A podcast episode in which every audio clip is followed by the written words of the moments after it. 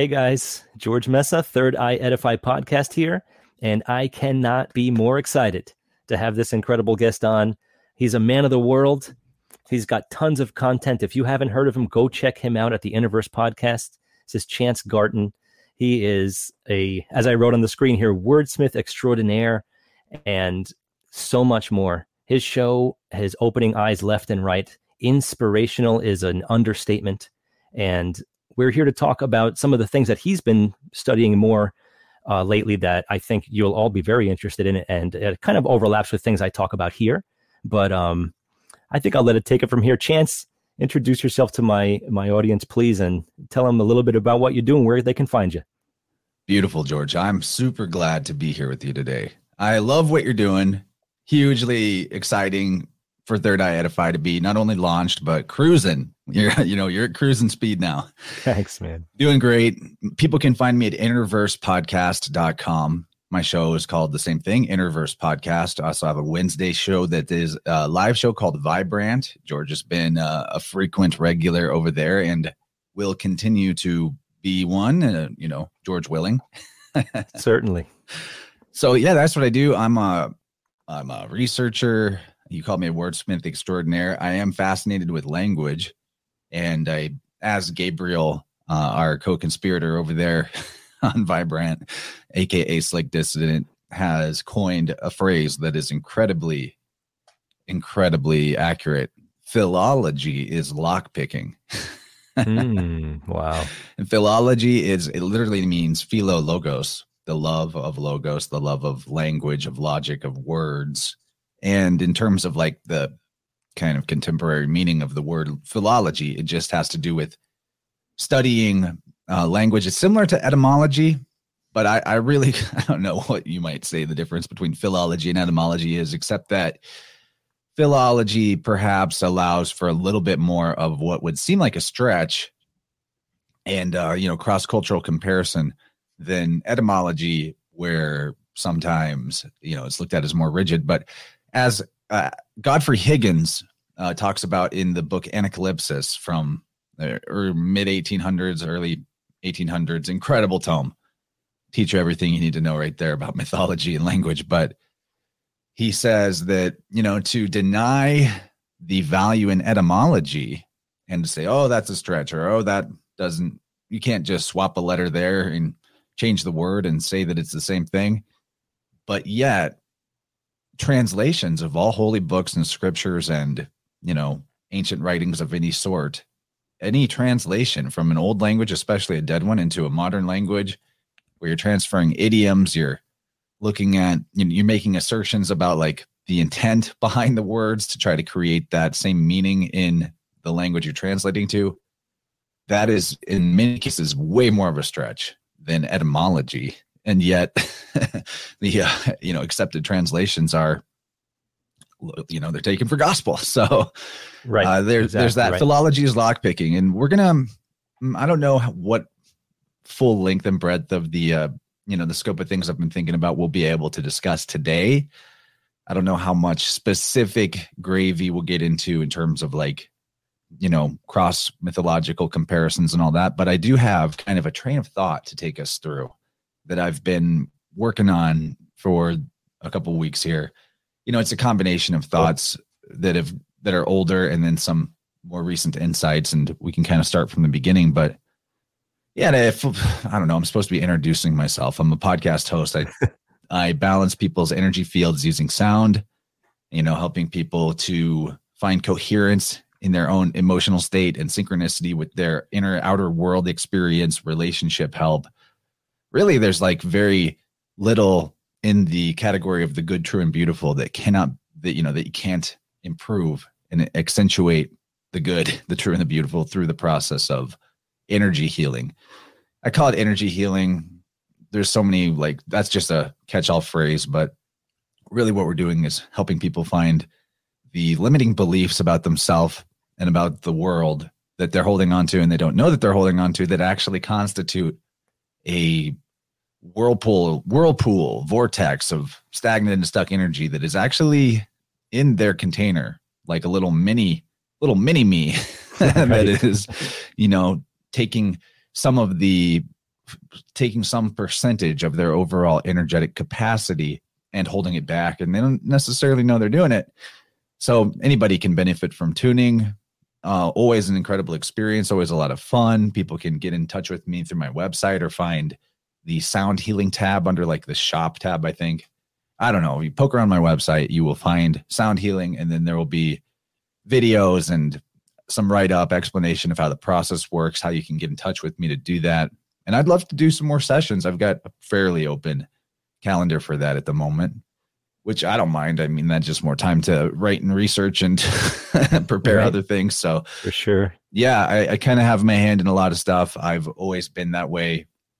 I'm really into like starting new things and and keeping the, moment, the momentum on the old things that I have going by you know, streamlining and simplifying maximum efficiency right, and all right. that. So, yeah, life's been really good for me. I'm really excited to get into this conversation. And yeah, George, I'll kick it back to you.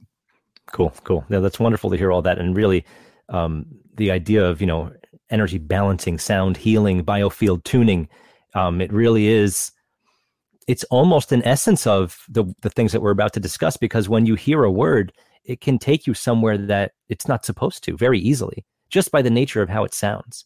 And um, maybe we can just talk about one or two words in particular that I kind of set aside here because before we get into you know the deep dive, maybe we can just pick apart some things that I don't think our audiences are really necessarily blind to it, but it's it's good to mention them because certain words come up and again they sound a certain way and before you ever really look into what it is or understand it it affects you in a certain way and then you can perceive it negatively as opposed to positively or vice versa. It, it happens so often in our language, especially.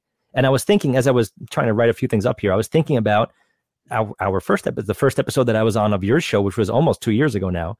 And um, we were discussing video games in culture, but we got to the point where I was saying the English language, it's just been handed to us as this thing that it's just taken over. It's everywhere. And it has so many issues with how it's made, how it's presented, how it's spelled, even.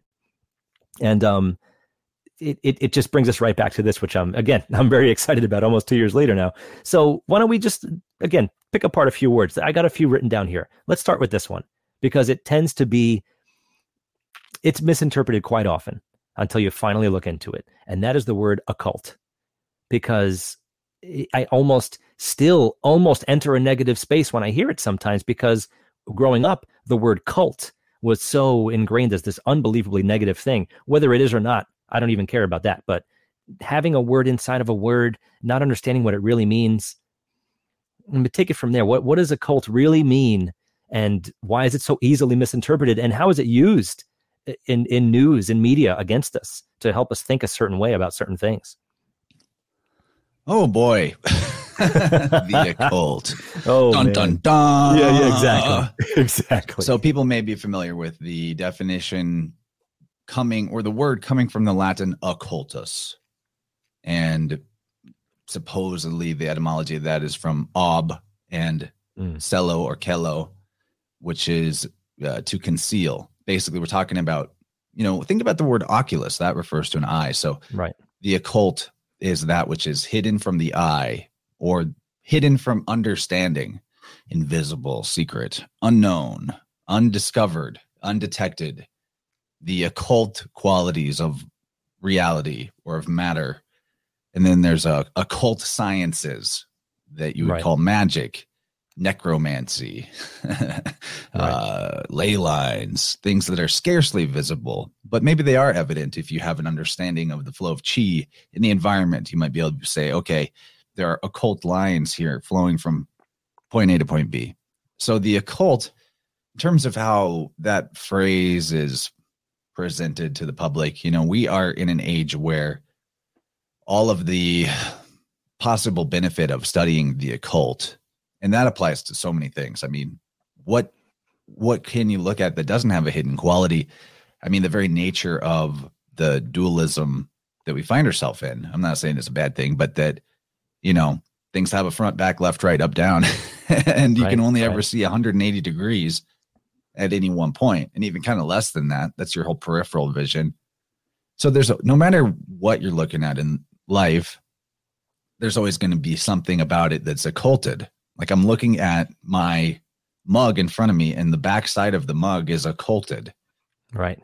you know, And so I'm going to planets do it research the too, occult right? and turn it around and see that yes, it looks the same as the front.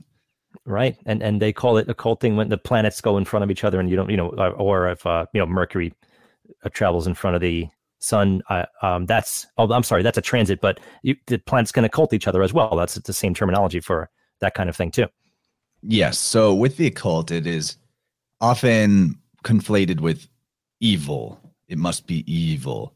hmm And I think there's a good reason for that because I'm not saying that the occult is evil. Uh, you know, by nature, things that are hidden are not necessarily or guaranteed evil, but things that are evil or deceptive do like to hide. I mean, that's what deceptive is. So, very true you know, there's, I, I see why there's sort of an instinct about the occult that, oh, that's naughty, that is evil. because, yeah, there, I mean, the history of occultism in general is the attempt many times like with the word magic or necromancy it's the attempt to do something uh, in a sneaky way to make something happen utilizing the unseen or the hidden forces that the occultist is aware of.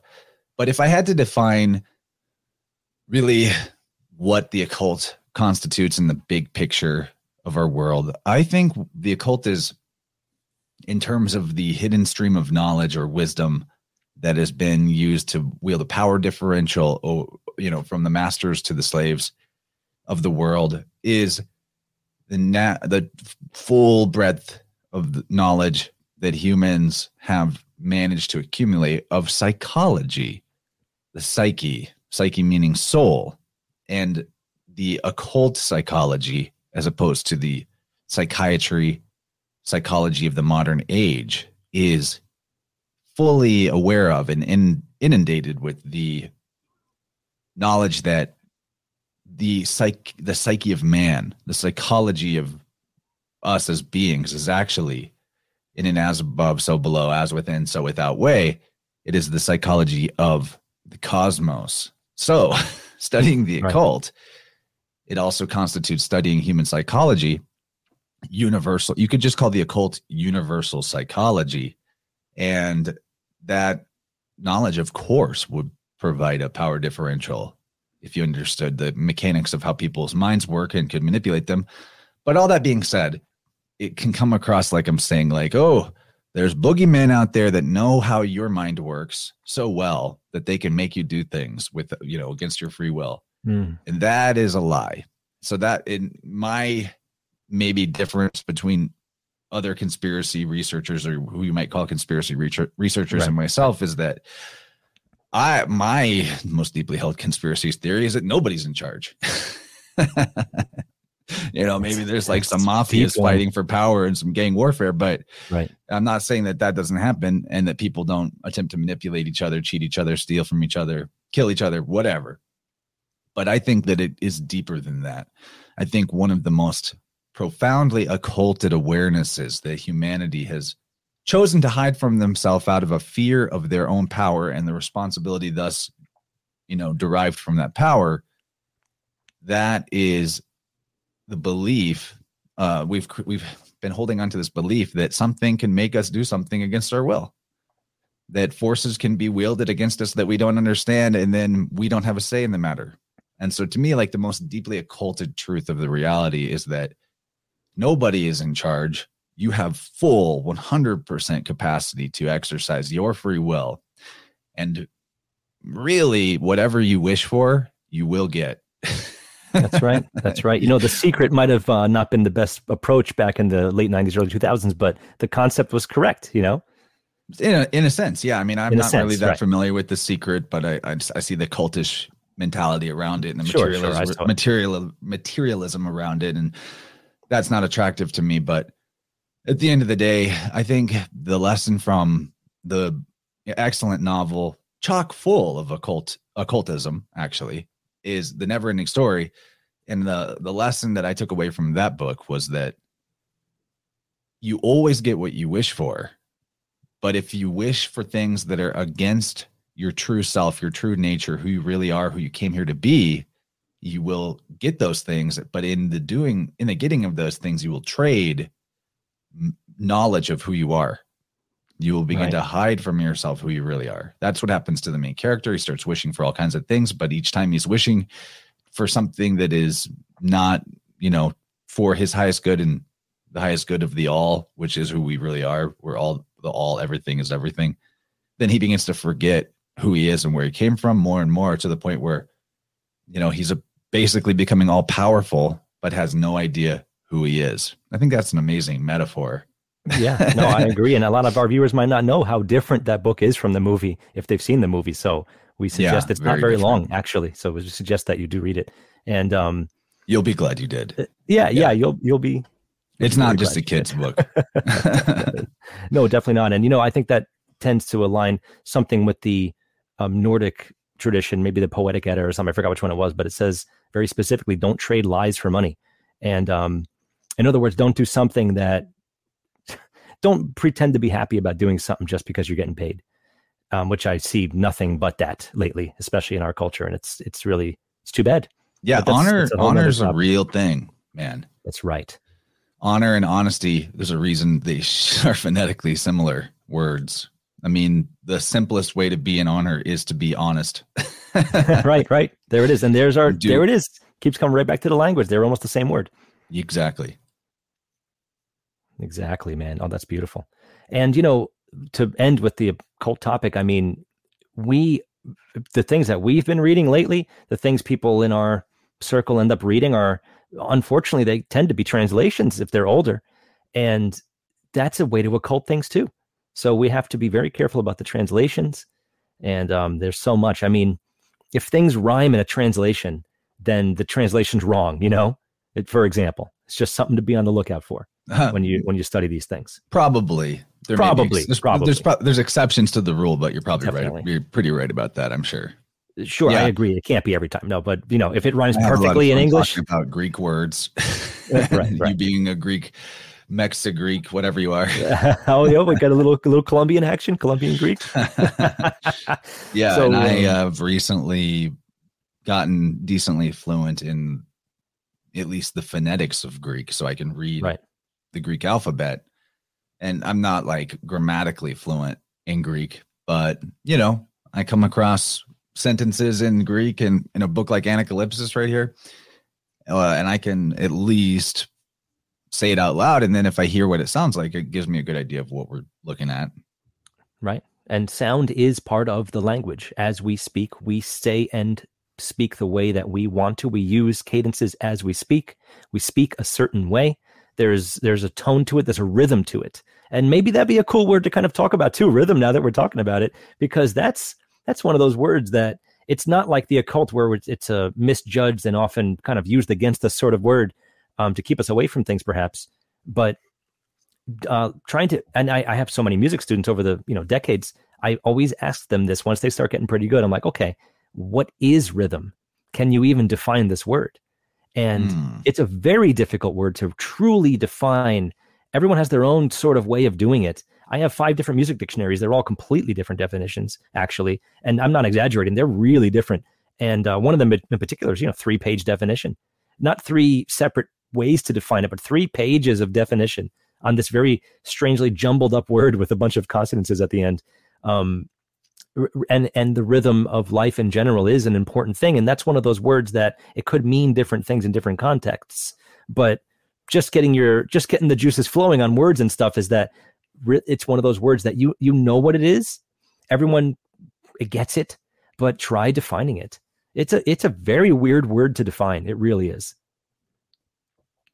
Yeah, I just did a little kind of poking around on my Webster's 1828 dictionary for that. But yeah, we're talking about having proportion of sound or one sound proportionate to another, harmonical, duly regulated by cadences, accents, and qualities or quantities, not qualities. So it's math. Rhythm has right. it's simplified. It's like sound and math put together. Definitely makes one think of that idea of the quadrivium, how to really comprehend the universe you find yourself in. Arithmetic, which is number, is necessary, and then geometry, which is space, and then Right. uh, music, which is time, and then astronomy or astrology, which combines all of those aspects together. And if you have a working understanding of those four principles, you can see how they, you know, that gives you all the dimensionality of the experience of the world. You know, and I want to throw something else out there about the word occult. Sure, Occult. sure, absolutely. Part of the scariness of that word to people is partly due to a completely erroneous belief in the idea that the truth can be concealed. Mm, very good point. but Very on a point. purely philosoph- purely philosophical level, what do we mean when we say truth? We're talking about that which exists, that which Mm. is real, reality, capital R. Well, the beautiful thing about reality and existence is it is the only thing that exists. so I, I truly think that, especially if you open yourself up to this knowing, right.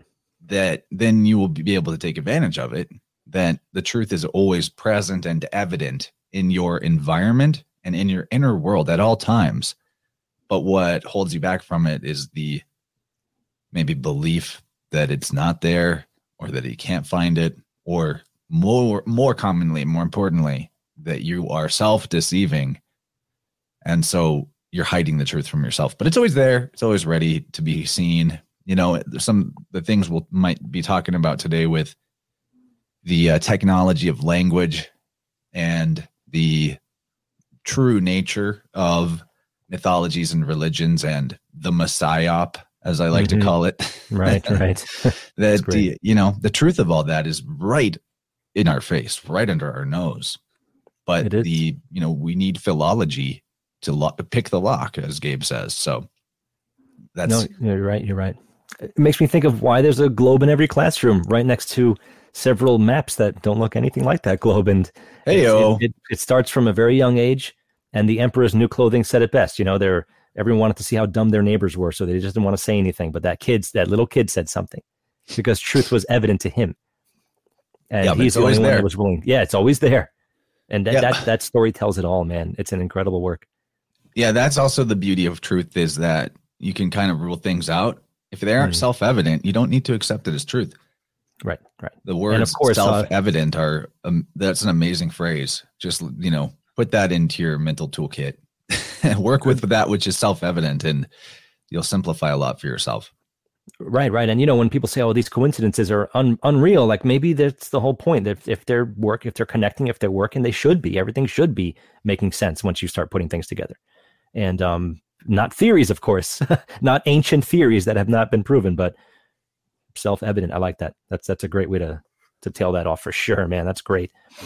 so i want to right. take us Yeah, through a bit do. of a story not a like narrative story but i want to take us back to circa 2012 2011 Okay. I don't know. I guess 2010 is where it is all beginning for me. I'm in college. I'm a film minor. I'm a creative writing major. And, you know, I had a little bit of a, you've seen probably some of my work with, you know, Gabriel and Gordy on the Marvelous Demystifiers, where we're breaking down the symbolism in superhero movies. Definitely. Well, that kind of began a long time ago for me. I was in a composition class as like a sophomore, and instead of reading novels and literature, we were reading the uh, the teacher had us reading graphic novels, which was pretty much my first exposure to all that, and I was Cool. really impressed. Like I really liked the medium, but I didn't get into comics yet. But I did start of start to get the idea of the visual language of comics. There is a language to it, and we'll talk about this visual language and composition language in a second. But Sure, sure. you know, what happened a little while later was I stumbled across an issue uh, called Ultimate Spider Man, number 42. And it was in my roommate's possession, uh, who I was living with at the time. I read the book and I'm like, whoa, I was really hooked. I was really into it. I mean, back then I was like a super big gamer, you know, full on taking the path that was offered and through, through life of like work and you know work eight hours entertain yourself eight hours sleep eight hours Mhm. and for me it was like entertain myself 10 or 12 hours, work four hours, sleep two hours. I don't know what the right. math is on that, but but okay, so like what hooked me about this ultimate Spider-Man number 42 was he had this interaction with some of the X-Men. And they were different than the X-Men that I remembered. They, they were slightly different. And I looked into it, like started Googling about Ultimate Spider Man, and I found out, okay, so the Ultimate Comics mm-hmm. title that Marvel had been putting out was a separate and parallel universe to the Marvel Comics universe. Right. And I promise is I'm going somewhere with this. I'm not just oh, talking no, about comics for the audience, not for you. I know you're cool, but you know. and uh, you know what had kept me from collecting comics or reading them in the past was how like I couldn't wrap my arms around it. You had decades and decades of issues and seemed all complicated and like where do you start and how can you actually know it all? And I like, you know, I have this maybe it's a masculine drive to collect and categorize and organize collections. You know what I mean? I sure and, do, man. uh, so I couldn't do that. But when I realized the Ultimate Comics were something that had launched in 2000 or 2001 and it had rebooted or restarted the story of Spider-Man, the story of other superheroes. There's Ultimate X-Men, Ultimate Avengers, etc. And I was like, this is great. I could actually collect all of these issues, and I could actually uh, have, you know, I could have a knowledge of the full breadth and scope of this storyline in this other universe. That is it. And what's appealing about that in comics in general is it's like a huge collaborative, you know, other world. Uh, many writers, many artists are working together to create this immersive experience where one story connects to another and you know so the ultimate universe was more well put together where you could there were fewer authors and it hadn't been going on as long so it was like more synced up with itself and i really liked that over the next couple years i ended up collecting the entire ultimate universe of comics right right which i still have boxes of but that also turned into like buying other comics and spending way too much money on comics back then. Didn't have yep. anything else to spend my money on. Should have been saving it. But you know what is important about this though? Why am I talking about this? It's because the superheroes are like the gods and heroes of religion. Okay.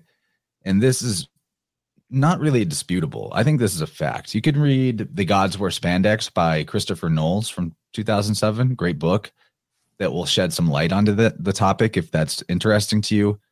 But what has occurred to me now and recently is that the reason for new religions that crop up, new mythologies, new stories, is because the very same thing that we see today with comic books that whenever the story had been going on for a long time, the tradition's getting long in the tooth and old and all that, people get less and less keen to jump in and you know there's too it's too big. It's like it's too much. I'm not going to start because the mountain is too tall. Right. So what happens? You get hollywood movie reboots over and over again how many times has the origin story of batman or spider-man been told on screen yep, yep. so realizing this i was like okay this is exactly what christianity did christianity took all of the mystery traditions of you know east to west and made a reboot of the Messiah story. And this realization was kind of big because it was like not only are superheroes like the gods and demigods and heroes of mythology, but if they are like those gods, that means the gods, the heroes, the demigods are like superheroes. It goes both ways. and then all right. of a sudden a lot clicked. I was like, "Oh shit. We're dealing with in terms of the the scribe class, the priest class, the idlers who figured out how to tell stories so well that they could get other people to do their work for them and bring them food and give them offerings and shit. Right. They were literally like me and Gabe and Gordy sitting around and demystifying Marvel. They were big nerds who were super into superhero stories right. and figured out a way to turn that into a career.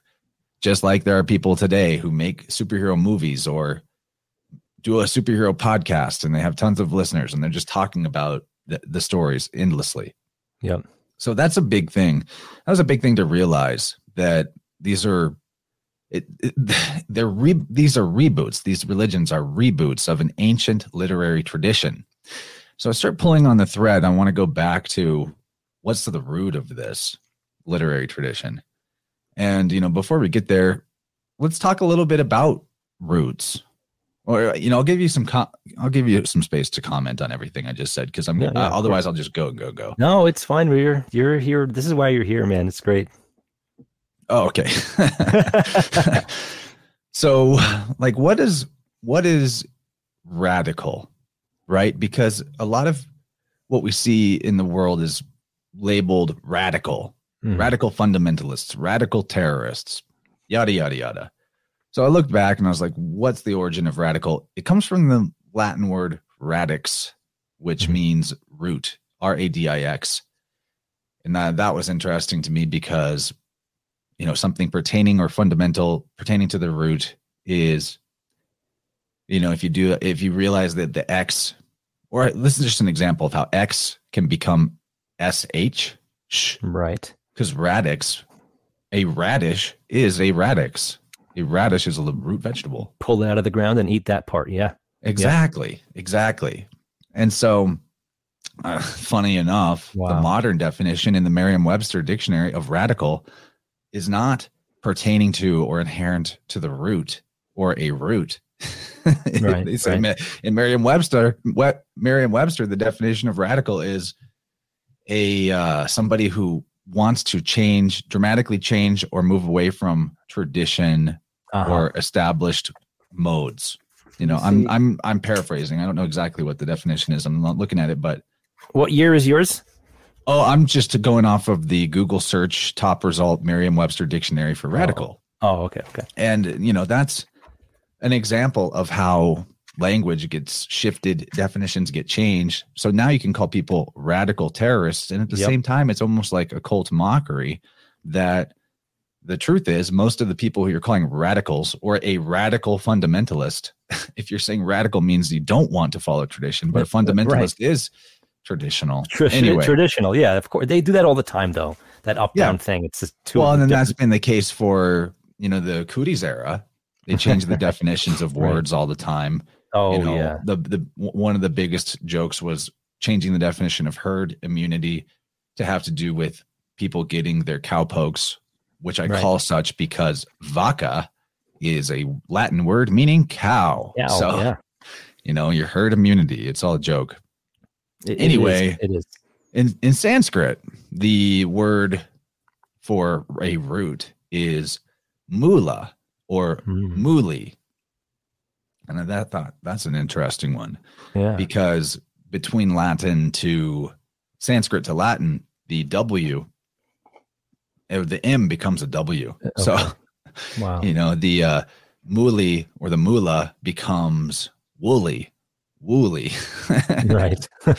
and, you know, I was like, okay, we're right on the mula here with talking about roots because if something is we're talking about the root the the origin the tradition and you know the idea of some the idea of woolly or fleecy has to do with the the ram the most high Right. the lamb of god and like an example would be an old tradition with deep roots the sufis the word sufi is referring to wool as in like they wear woolen clothing right. and it's also Sophie or Sophis, wisdom, right? Like the Right. Greek, the Greek Sophia word pertaining to wisdom. Right. Philosophia. Yeah, and also Sufi is referring to with this idea of wooliness or fleeciness, the radiance. There's your R A D again, Right. the radical root.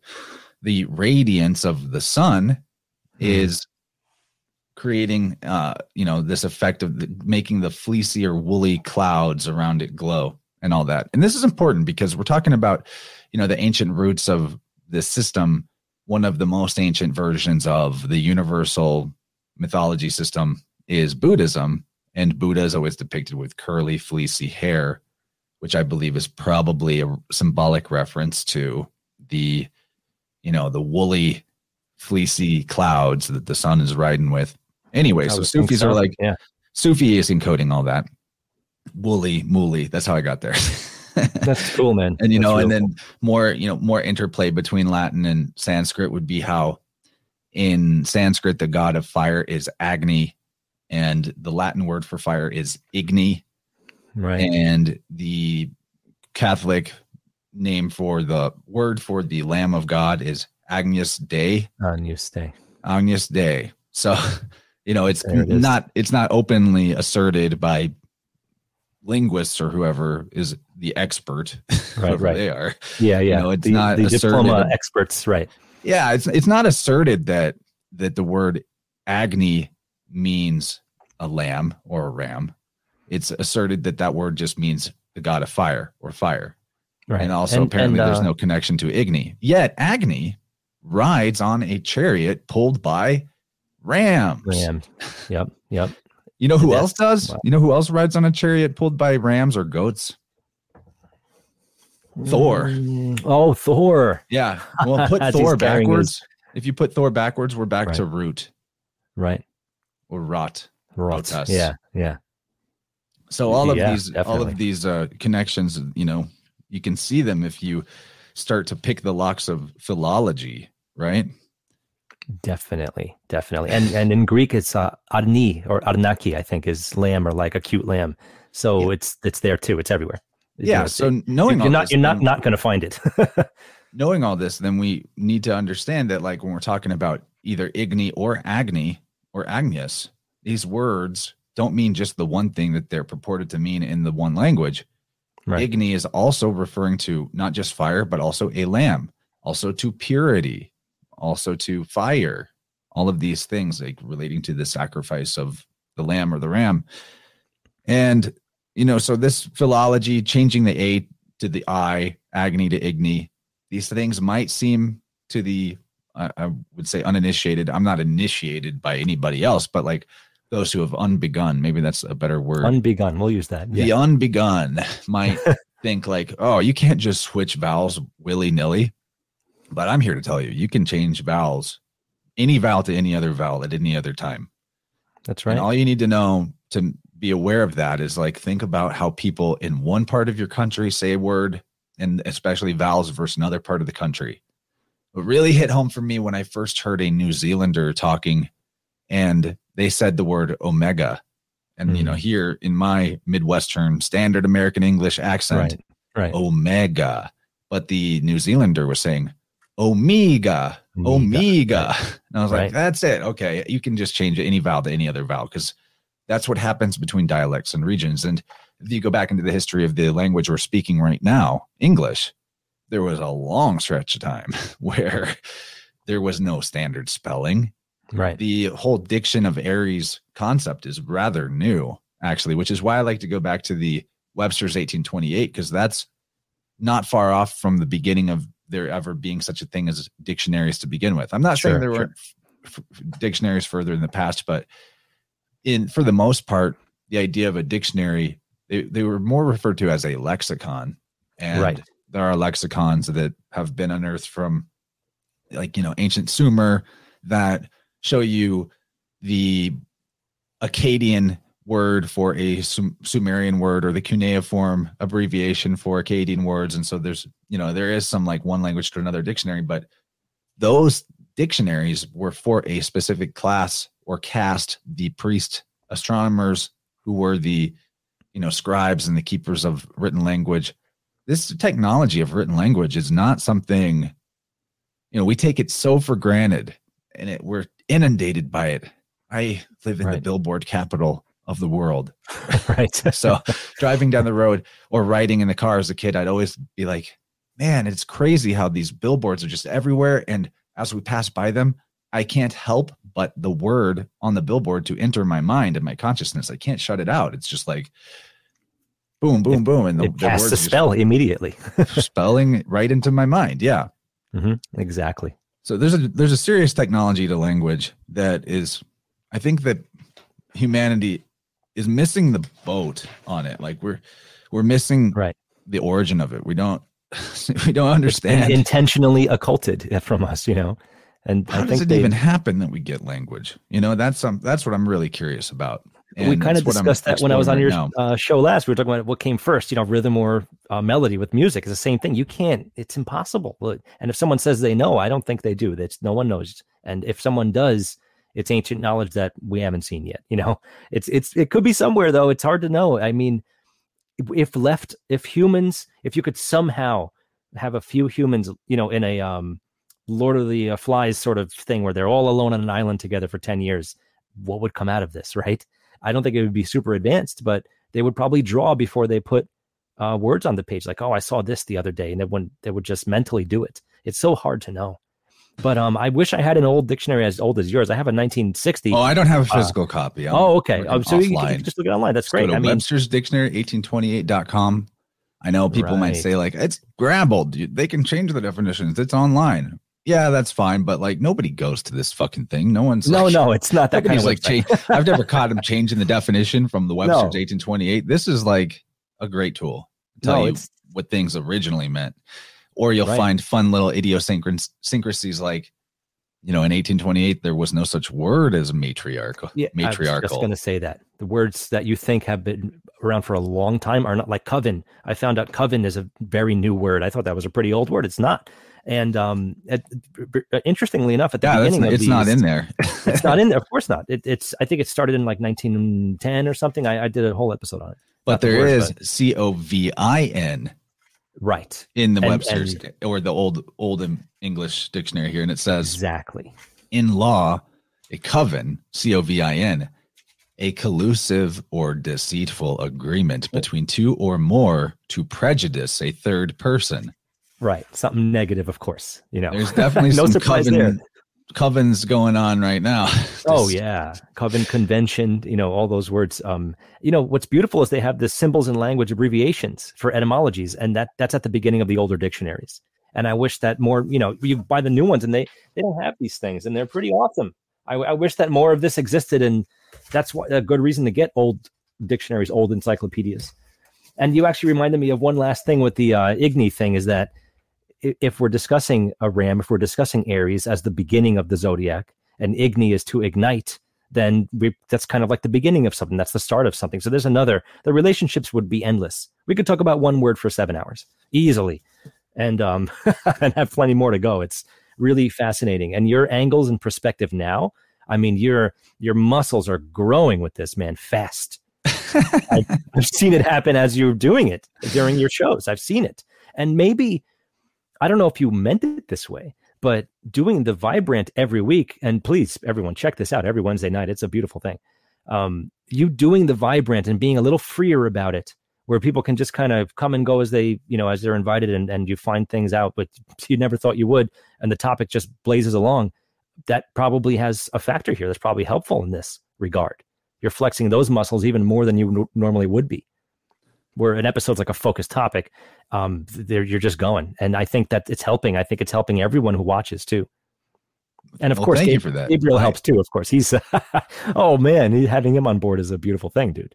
Oh yeah. I mean, I could do, I could do it without him, but I wouldn't want to. Who, would want that? It seems like and Gabriel. Yeah, when you have? Gabe on Third Eye Edify, Oh, I'm definitely gonna man. I got. I'm gonna try to figure a topic out. there's Maybe no more joyful a witness than Gabriel. You know, whatever mind blowing thing you bring to him, he's just like, yes, my mind is as fully blown as yours, maybe more, and I'm gonna just shine all this enthusiasm at you, and you're gonna feel great. Yep, I mean, yep. you you might give him a run for his money on being a super helpful and positive witness, but that guy's really got it figured out. I appreciate it. He's got more of the info locked in. That's for damn sure. Maybe I'll have him talk uh, public versus private or something like that because there's so much to discuss there, and I'm sure his knowledge is growing with that he's too. you uh, know? he's he's real stretchy.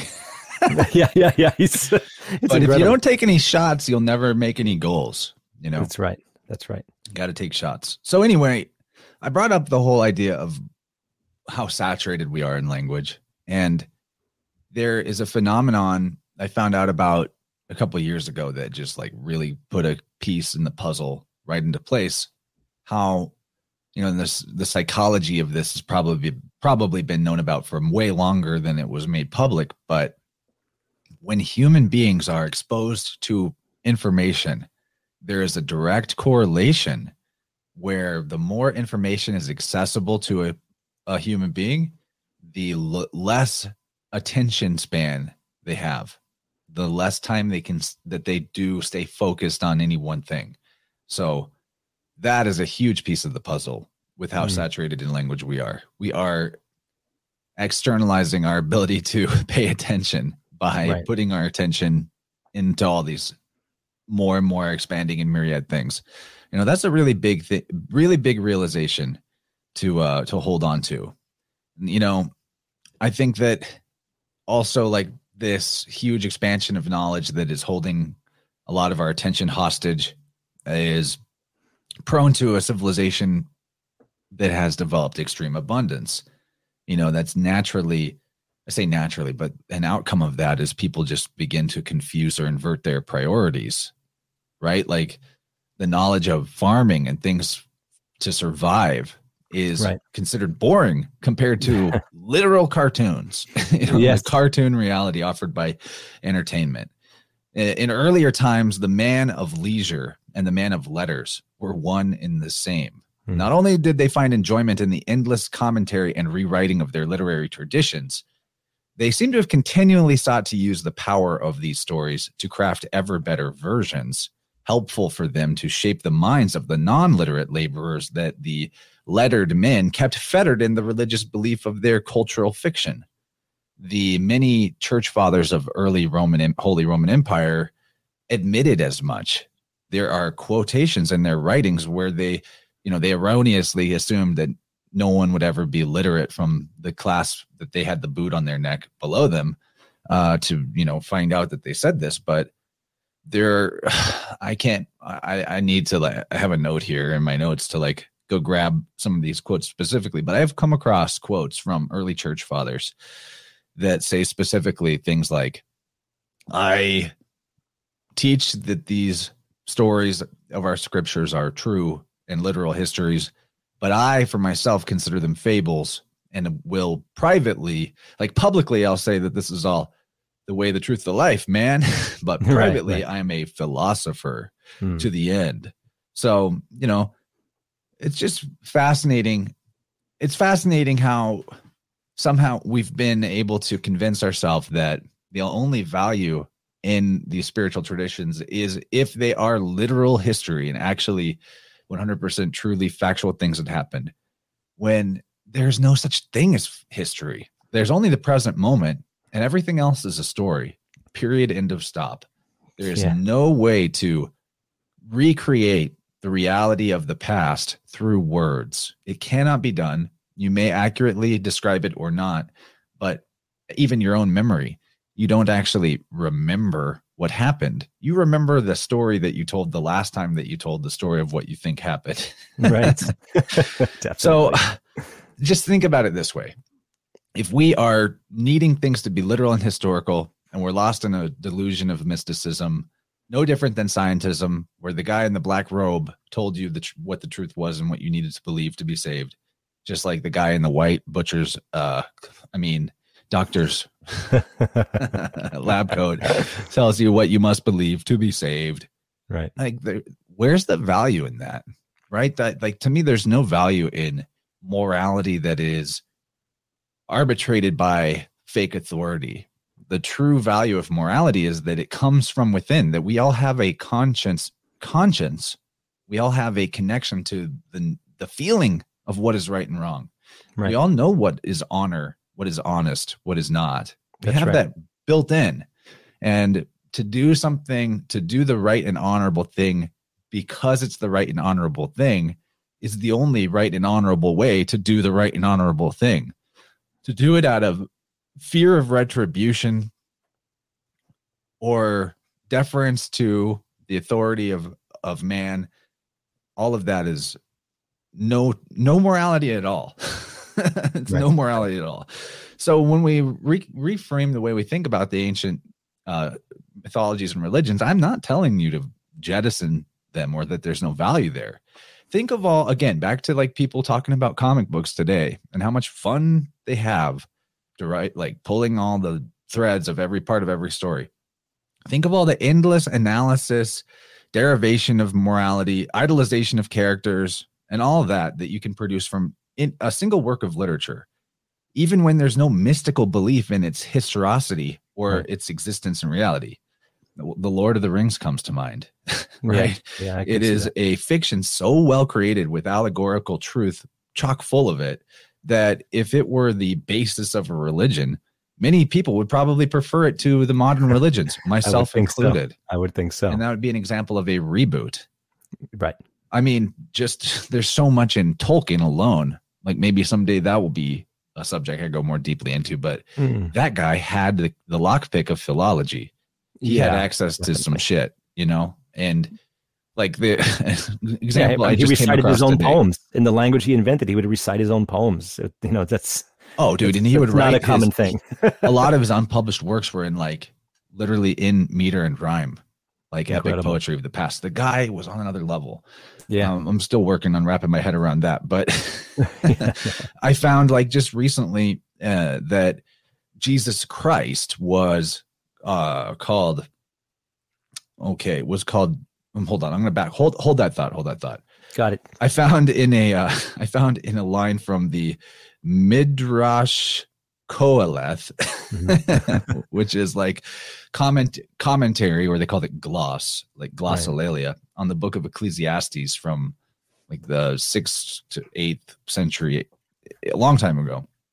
There's uh, I found a line in there where the quote is, "It happened that a serpent bit R. Elisar ben Dama."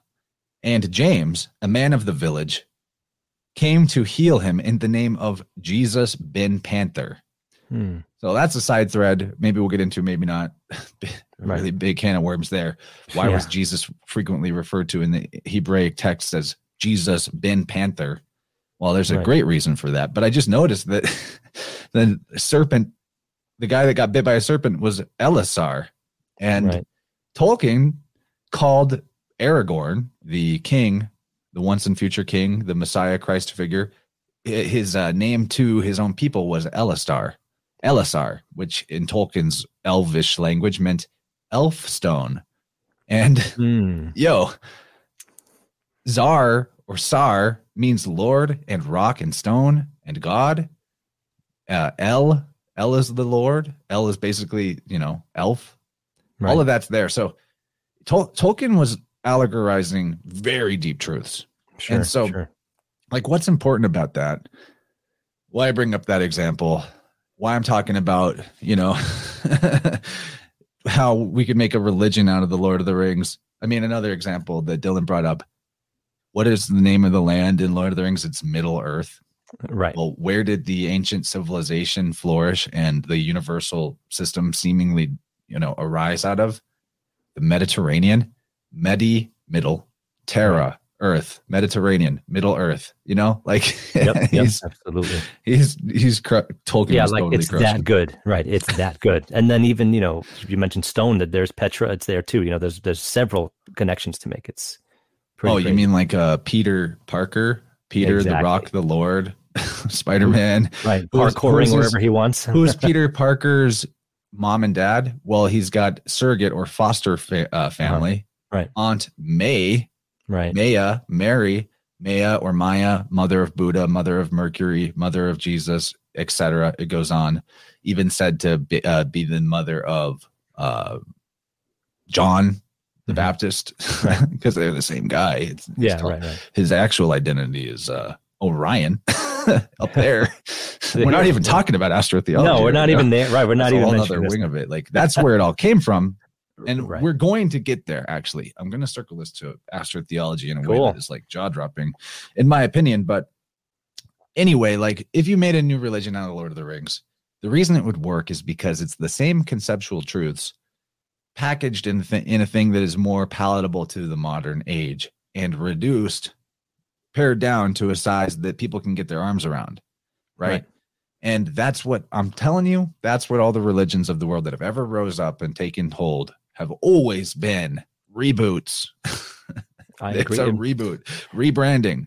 It's the same thing. it's all we see in all entertainment. So there's no reason to not at least make that correlation to somebody who was, you know, un, unbegun, let's say, at, at least see that nothing but remakes, nothing but remakes lately, and that that should already tell you that there's a very strong thing about the idea of a remake where even Disney remakes their own stuff. You know, they go from animation to live action, but it's still the same story. They keep wanting those stories right in your face at all times, no matter what. So clearly, this is this is this seems very valid. It's very hard to argue against it. yeah, and maybe we'll get around to talking about why why Jesus is Ben Panther, which I find fascinating. Hold yeah, on, you mentioned Bar Panther a lot as you were doing your thing lately on the show, on your show. Yeah, and I was actually mixing it up. Bar and Ben mean the same thing. Right. But right. It's Jesus Ben Panther. Mm. You know, a few points. Just um, why dance around it? You know, Bacchus was raised by panthers. Right. Panthers are the pateres, the fathers. There's a lot more to it than that that proves the identity of Jesus and Bacchus to be the same. But the point being that Bacchus was also raised by a foster, just like Peter Parker was raised by his uncle Ben. Ben. ben, right? Of course. I mean, hell, even Parker can be Paul because R to L switch. Paul, right. car, char, care. It's a right. vessel of wisdom, the carrier of wisdom, the light bearer, you know, Parker. right, right. Peter, wow. the Lord, the rock, the God. And see, because it, and the question arises like, you know, yeah, there are some tiny hats involved in the creation of Marvel, like almost exclusively tiny hats. Mm-hmm. Yeah, That's a thing. I'm not sure. pointing any fingers at anybody. No. I'm not making any accusations or whatever, but I and, and I actually do think that there is something about the human imagination that brings us this inf- brings us this type of information in this structure and this language in a way that is it's innate to us.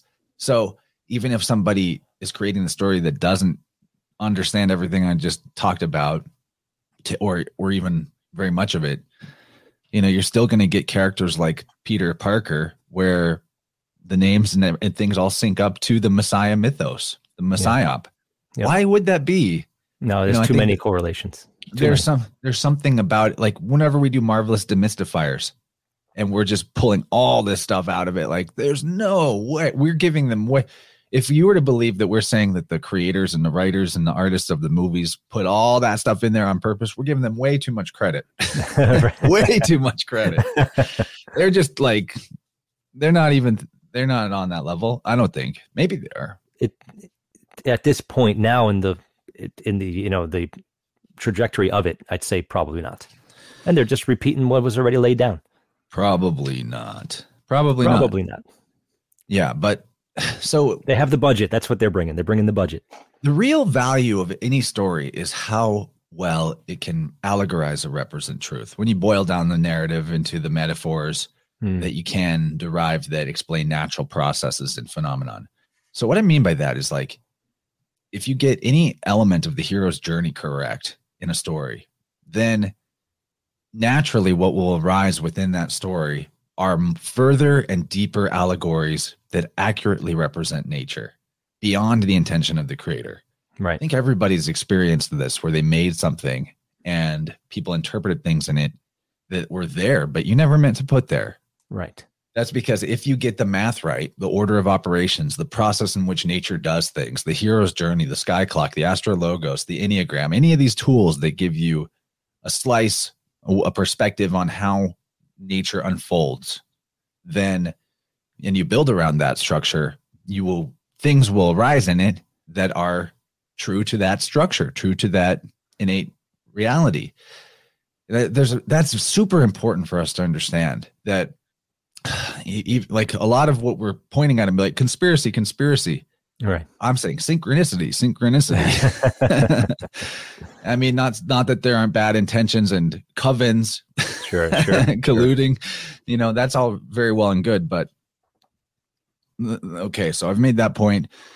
Um, okay, so here's I'm going to go ahead and get to the one of the biggest bombshells here, or try to work our way there. Definitely, in my opinion, definitely bombshell. All right, so how where to start with this? All right, so we know language is a technology, right? Mm-hmm.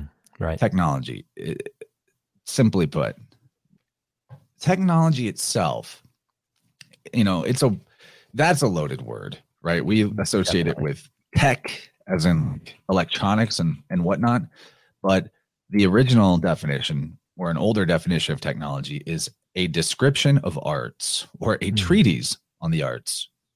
Technology. So wow. an explanation of the terms of the arts. So right. what are the terms of art? That i mean that has a whole nother rabbit hole legalistically speaking. Sure. The terms of art of the law system the terms of art of the medical system and all that and yada yada. But there are terms of art that are nature's terms of art. There are terms of art like, you know, the beginning, middle, end, the mother, father, son, the progression of spring, summer, fall, winter. These are terms of art. So, a technology that accurately describes these terms of art of nature this going back to what I was just trying to hopefully right. elucidate. if you have the technology to describe the terms of art of the creator of all things, the you know self-existent, self-evident, eternal life force energy of that is reality, the animating spirit of all things. You know, we're getting into what the original meaning of a term like Yod He Vav He would right. actually be hugely loaded tetragrammaton. That's a hugely loaded sure. rabbit hole. You know, totally misunderstood, but definitely. oh, okay. I really want to get this out out in a way that hopefully people resonate with, and it doesn't sound too crazy. But go for it, man. You you got this, man. Don't worry. so I was trying to like put myself back further and further in time.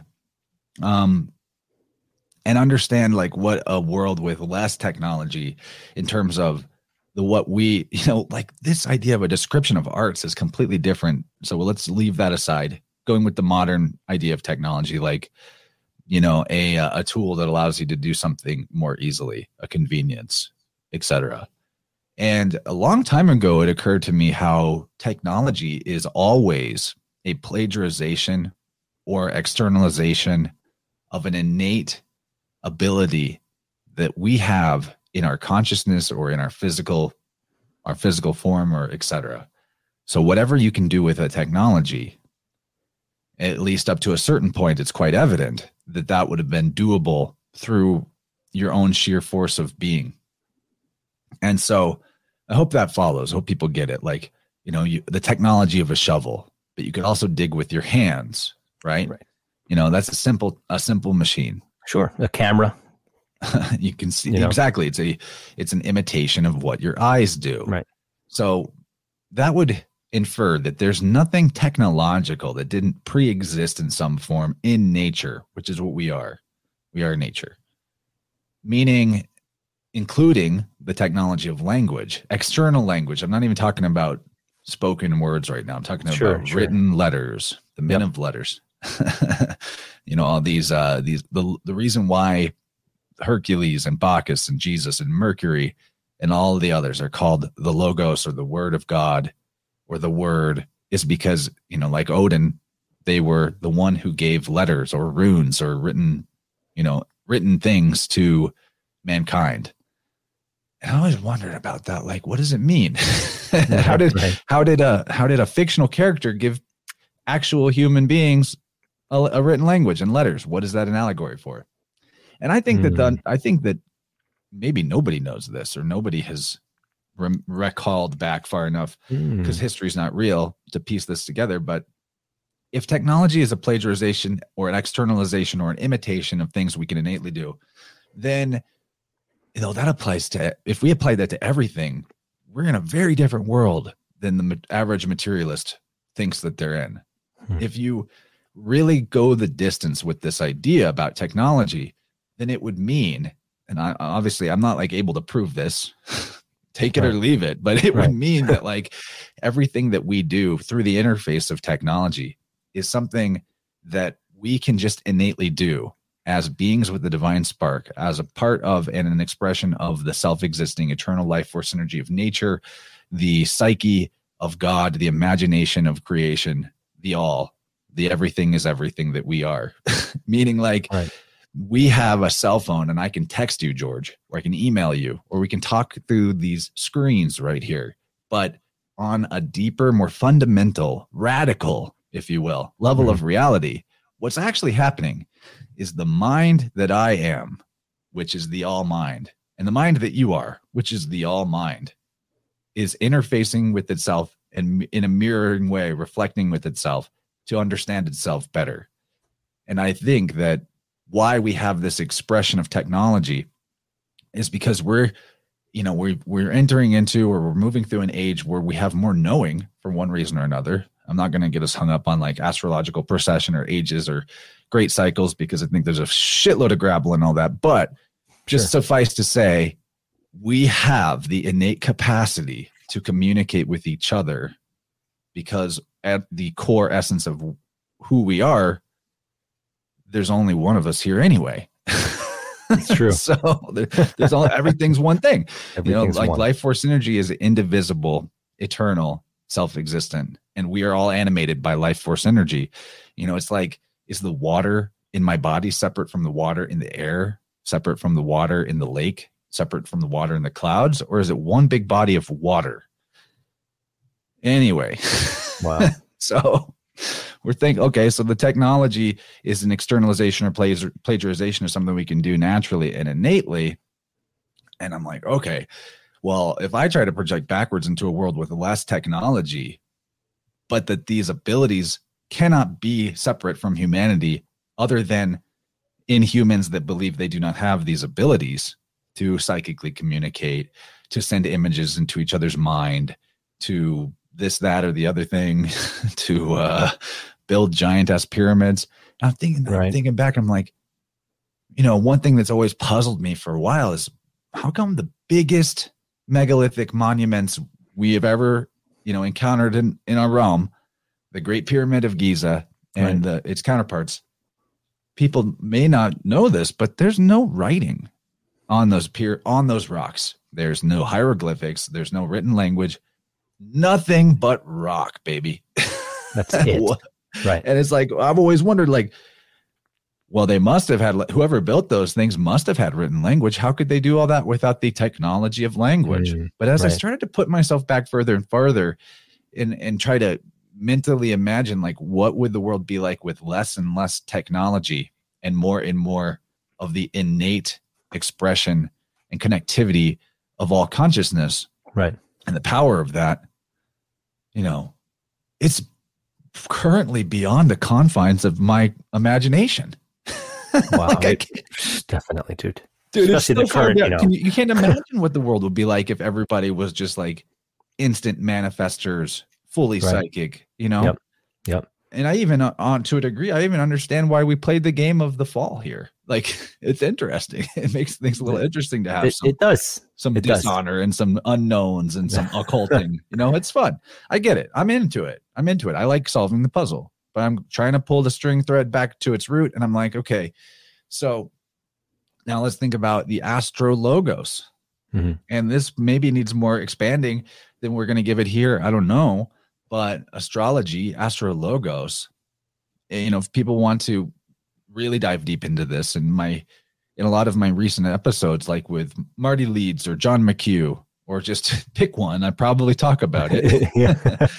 I'm super interested in this concept called Lumashi, which is a Mhm. Sumerian term for constellation writing, which is my, in my current understanding, where we even get things like the scriptures, the gospel according Right. to Luke, a gospel according to Matthew. You know, Right. if this isn't evidence of okay, and a side side side weave, if this isn't evidence of uh f- fucking reboots and and all that and the comic Right. book superhero nature of Jesus Christ, I don't know what is. Then the fact that the Gospel of Luke and the Gospel of Matthew give entirely different origin stories for Jesus, his birth, his nativity, as they call it right. there are some elements that are similar or aligned, and then some elements that are totally different. Well, Wow. why does that happen? How does that come about? How come I can pick up a Batman graphic novel by Frank Miller Mhm. and another one by another guy, and we get the origin story in both, and some elements are the same and some elements are different. Well, we don't bat an eye at that. Uh-huh. It's comic books. and there is no difference, though. It's the same idea. It's the same, Same idea. concept, So, yes. right. So, these different Batman or Spider Man graphic novels with different origin stories, well, they're drawing on the same source material to reboot or retell the story for Mm. their audiences. That is what the gospel according to Luke and the gospel according to Matthew are doing.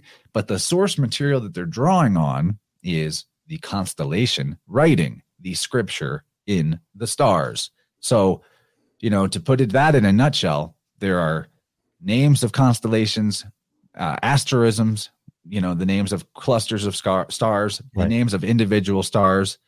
To give some specific examples, you have like Regulus, the brightest star in the Leo constellation, which Regulus means king. But if you go back to the Sumerian and Akkadian cuneiform lexicons and the, the Mul Apin star atlas, you know, and I'm not claiming the antiquity of cuneiform. I'm not claiming right. the authenticity of any of it. Sure, But- sure. No, but it also comparisons. but it all supports the consistency of the system as we see it elsewhere. If we look back, we see that uh, this Regulus star was called by the Babylonians Sharu, and Sharu could mean meant king, but it could also mean child. And then Hmm. there are a myriad of abbreviations called cuneiform logograms for Sharu that give you other words. And the wordplay and the punning between languages and the phonetic homonyms, synonyms, etc. All the different clever and crafty wordplay that you could derive out of the names for these stars and constellations that you can see all together at once.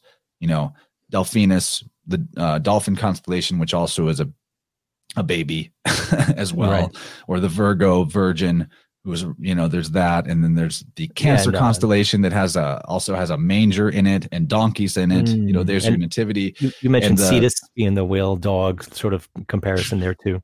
Oh yeah, previous- with Marty. Leeds, I think you were. Yeah, Yeah, yeah, Cetus, the the whale, the dog whale, sea monster creature. right. That's Who who, I, ate um, Jonah three days in the belly of the whale. But who right, else has was the same story, right? Yeah, I made Hercules me was three days in the belly of a dog. right, right. Yeah. But it was both Cetus. And then Cerberus is a three-headed dog. There's probably a re- and guarding the gates of hell. There's pr- hell is the water side or the winter side of the Mm-hmm. zodiac. So you know I haven't gone and done the legwork on this, but probably the three heads of Cerberus. By the way, who also exists in Indian mythology, Cerbera. Ah, Yeah, very cool, man. you probably the three heads are related to the something with the number three. You know, three days, three heads. There's probably some wordplay there that gives you either Right, option. Right. And so, drawing on this source material where you have Sharu, Regulus, King, Child, you have he, the words he increases or he adds are encoded in all that, which gives Mm. you the name Joseph or Joseph, the father of Jesus, a name in Hebrew which means he increases or he will increase. So, in the Nativity, you have Jesus, but also in that same asterism or, or not asterism, uh, stellar tableau, as John McHugh calls it, the picture of all the things you can see in the sky at a certain time together. In Right. that same stellar tableau, you have all the elements that give you the crucifixion, the death, the tomb, etc. Who puts Jesus in a tomb?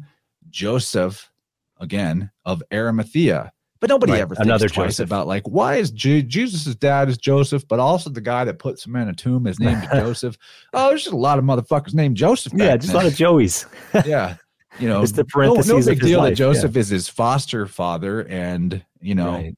the word the word foster even comes from faustulus who is the foster father of uh, romulus and remus the founders of rome because Right. they've been doing the same thing over and over again the drawing Sure. on the same source material rebooting restarting the story for different people so Right. all of that aside there's a lot i just threw a lot out there No, there's a lot, specific examples about the astro astro logos or astrotheology i'm gonna i'm gonna take a drink you go for No, it. that's great.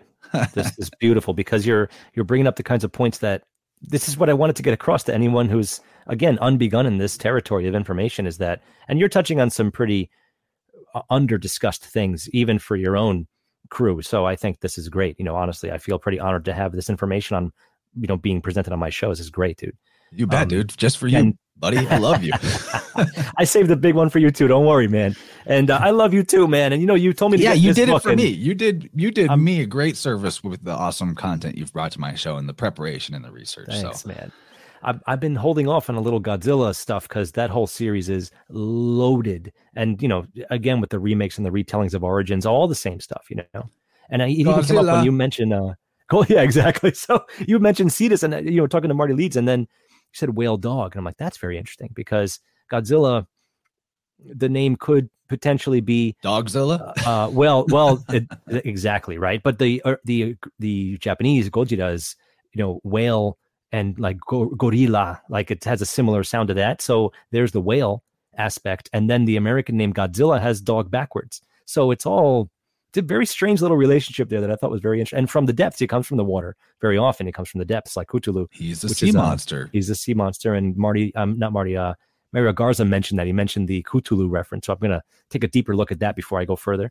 But um, oh, you know, shit, if anyone, Cholulu. yeah, yeah, Cholulu, right? So if you Cholula, if you if, if someone's listening and is saying, okay, um, first of all, the fact that all of that stuff connects, even if they didn't follow because it was so much stuff that you need to hear a little bit about it first before you're really ready for all that stuff at once. They they can at least say, okay, if all this is connecting and you're finding it now, it's flowing because you're in the information set, then first of all, there has to be something to it. And if you still are on the fence about this kind of information, then you said uh, regal re, regal regulus can be a child or king, and I don't remember the uh, word that you had used. Sharu in the Sharu, right. Akkadian, Babylonian, Sumerian, one of those. Right, and that reminds me of how in many different languages the word for son and son are the same, as in son as a child, or the the king, the you know the the son. So there's another way to think about betcha, that dude. exact relationship where Yes. everyone's heard that one. So if you never heard all the other things you just said, you heard that one before. So these connections are very real, and this ain't no fucking game, man. We're trying to get to the bottom of this thing, and the bottom is I can't see it from here. It's it's it's pretty far, man. That's what I mean. I think like trying to put myself back in the age before technologies. I'm like, Right. that is beyond the boundaries of my current imagination because of how much I've externalized my own and our own power into technologies. It's crazy. Right. But what is important to note here about astrotheology is that, you know, I agree with the assertion of John McHugh. If you want to read his work, uh, The Celestial Code of Scripture, really awesome Hmm. primer on astrotheology from, you know, explaining the bi- mir- miracle stories of the Bible and Greek mythology and etc. But I agree with his assessment that they looked at this Lumashi or star constellation writing as the logos, you know, at like the lambda, omicron, gamma, omicron, sigma logos, the Right. Right. the big word of God, you know. And what I mean by that is they took the first of all, they're the only ones with any literacy at all. Right. You know, the con- the astronomer you're priests saying, the yeah. only ones with literacy. All right? Right. And maybe some of the royals, but royals were also of the priest class. We're, Right. we're dealing with family mafias, then it's always been mafia system. Sure. Sure. but I, I do think that they honestly believed, and I'm not even saying they're wrong about this, but they honestly believed that finding the word plays that gave new information. And I mean, McHugh is tracking down word for word Bible, entire chapters of the Bible, word for word, every word of every chapter is available in the stellar tableau of a certain Right. time of year in the region where that story came from, you know? So Sure. I think that they're maybe onto this. That like, but the question is why? Why did they believe that this wordplay, reading between the lines, and the information that they could find there constituted actual knowledge not only of future events but past events? Why did they believe that this was the actual word of the gods? That they looked at the stars as gods. Everything in the heaven was were deities. Right. And even in fact, when you look at words like the Greek word for sky, Ouranos, that's also like the the father of the gods as well. Same name. Mm, So we're talking about uh, the same with like uh, Anu or An, A N, Right. Sumerian. Uh, I'm pretty sure it was not just the the uh, top god, top G, but Right. also the the name for the uh, sky. So, you know, the phrase, the understanding to to get here is like to get to get people pull people out of the mystical befuddlement of their mind that has occurred. You know, and very similar to the scientism mis uh, mechanism Mhm. befuddlement that has occurred. Heaven is the sky. Okay, heaven isn't like some other dimension, some other realm, something beyond. I mean, it is beyond in the sense it's metaphysical, beyond the physical. It's up there, can't be changed, can't can't be physically gone to. Right. Obviously, you know you're hip to that. Yeah. Well, I mean, look, maybe going. No, no one's maybe there's a there. firmament that'll stop us. Who knows? You know, it's it's it seems like there is. I mean, allegedly a firmament. I don't know. We I don't know. We can't. Neither of us are saying that it's a guarantee, but I don't know if anyone's made it past whatever it is. So it's I really- don't think so I don't think personally. so. I don't think so, but really, you know, really it's just because I have no evidence of it, and I, I'm it's imp- unimportant. But no, no. That's heaven that's- is the sky, okay, and the message is the whole sky is the sky father.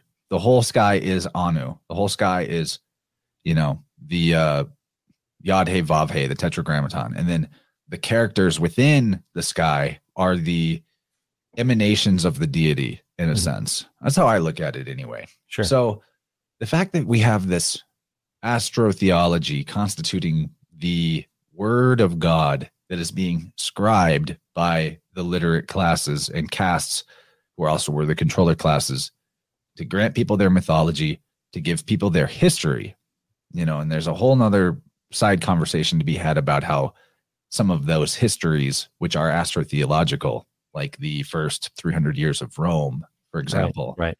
probably constitute the obscuring or occulting of mass genocides against pre-existing indigenous peoples and cultures.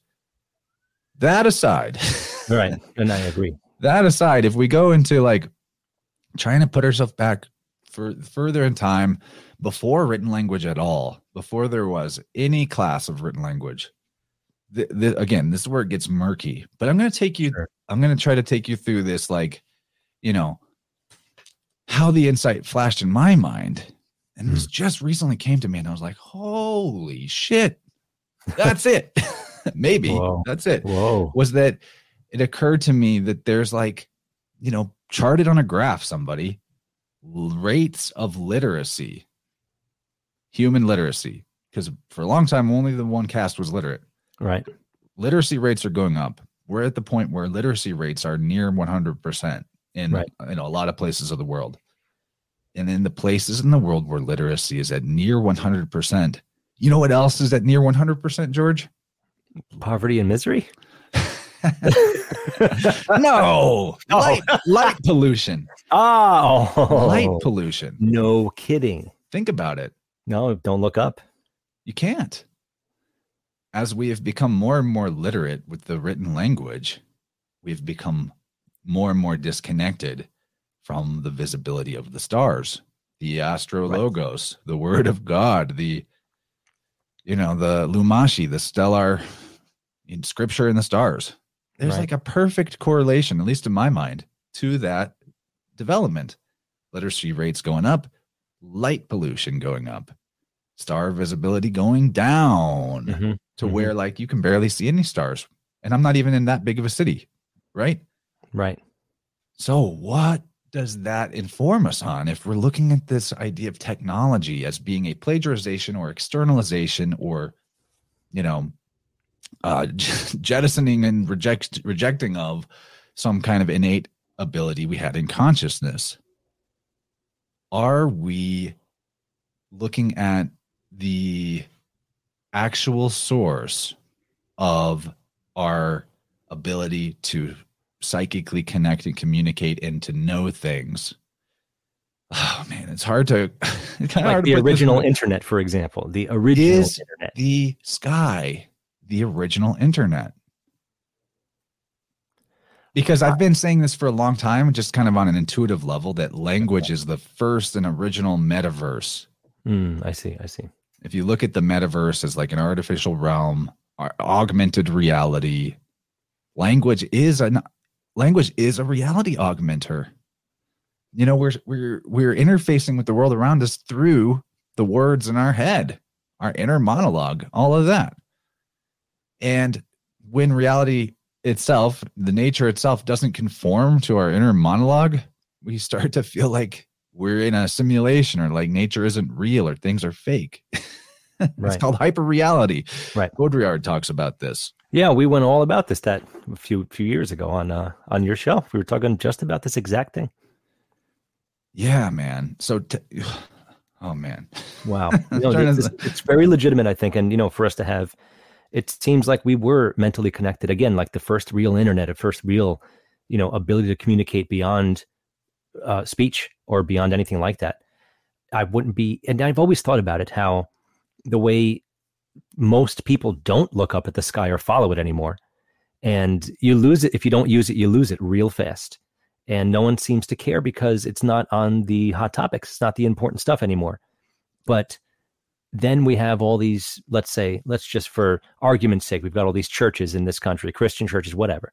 And you go there and they still don't tell you anything about any of this stuff. So Right. even if you're there where you're supposed to have that oh this guy's suggesting to me that i should do this they don't even suggest it it's this page of translation is what you're looking at and um, i think Manly P. Hall did a pretty good job describing these ideas because he was doing his best to show all the all the ancient scriptures, all the religious scriptures are not only telling you the story of the sky, but they're also telling you the story of all the parts and functioning of your body too. So it is the answer. It is it is a way for you to get in touch with yourself more. And yeah, original internet. I mean, come on. Well, think I- about okay, and I. I don't think we've fully done justice to the epiphany here. Okay, it's hard. good, It's good. hard. I believe it, I man. mean, it's simple. It's simple, but in some ways, it's like it's almost like an energetic threshold we have to reach to fully grasp this. I mean, that's how it occurred for me, Hmm. in the simplest way I can put it. But okay, so what you just described is really key information. That not only are the religious traditions and mythologies encoding stellar formations and all that and processes, but also, you know, there's the there's the what do you, those zodi- the zodiacal man, the. Adam Kadmon, Mhm. the right. So Aries at the head, all the way down to Pisces are the feet. That thing. Where does this come from, dude? I know. where do you even where do you even start to come up with this? Where do you where does this come from? And that's a, obviously you know we're stretching the limits of our imagination when we're trying to go back to the pre-technological like pre any kind of technological age but if we truly understood the maxim of as above so below and that everything is everything then to me it seems really honestly reasonable to imagine that at a certain point and we know that like anatomically modern humans go back way farther than anything that we could consider history or records or architecture or whatever. And in that state like that lasted so long without any much uh, evident changes or at least beyond the veils of time that we would have, be able to know one way or Right. another. Right. what were we doing? What were we like? Why were things in such sort of a harmonious uh, consistency and and not in a state of stasis but in a in a cyclical you know everything kind of stay in even keel. Right. songs on repeat. Why is it like that? Where why did we have all of this knowledge that is encoded in the stars? How did it get up there? Who decided what went you know where how did you build all that?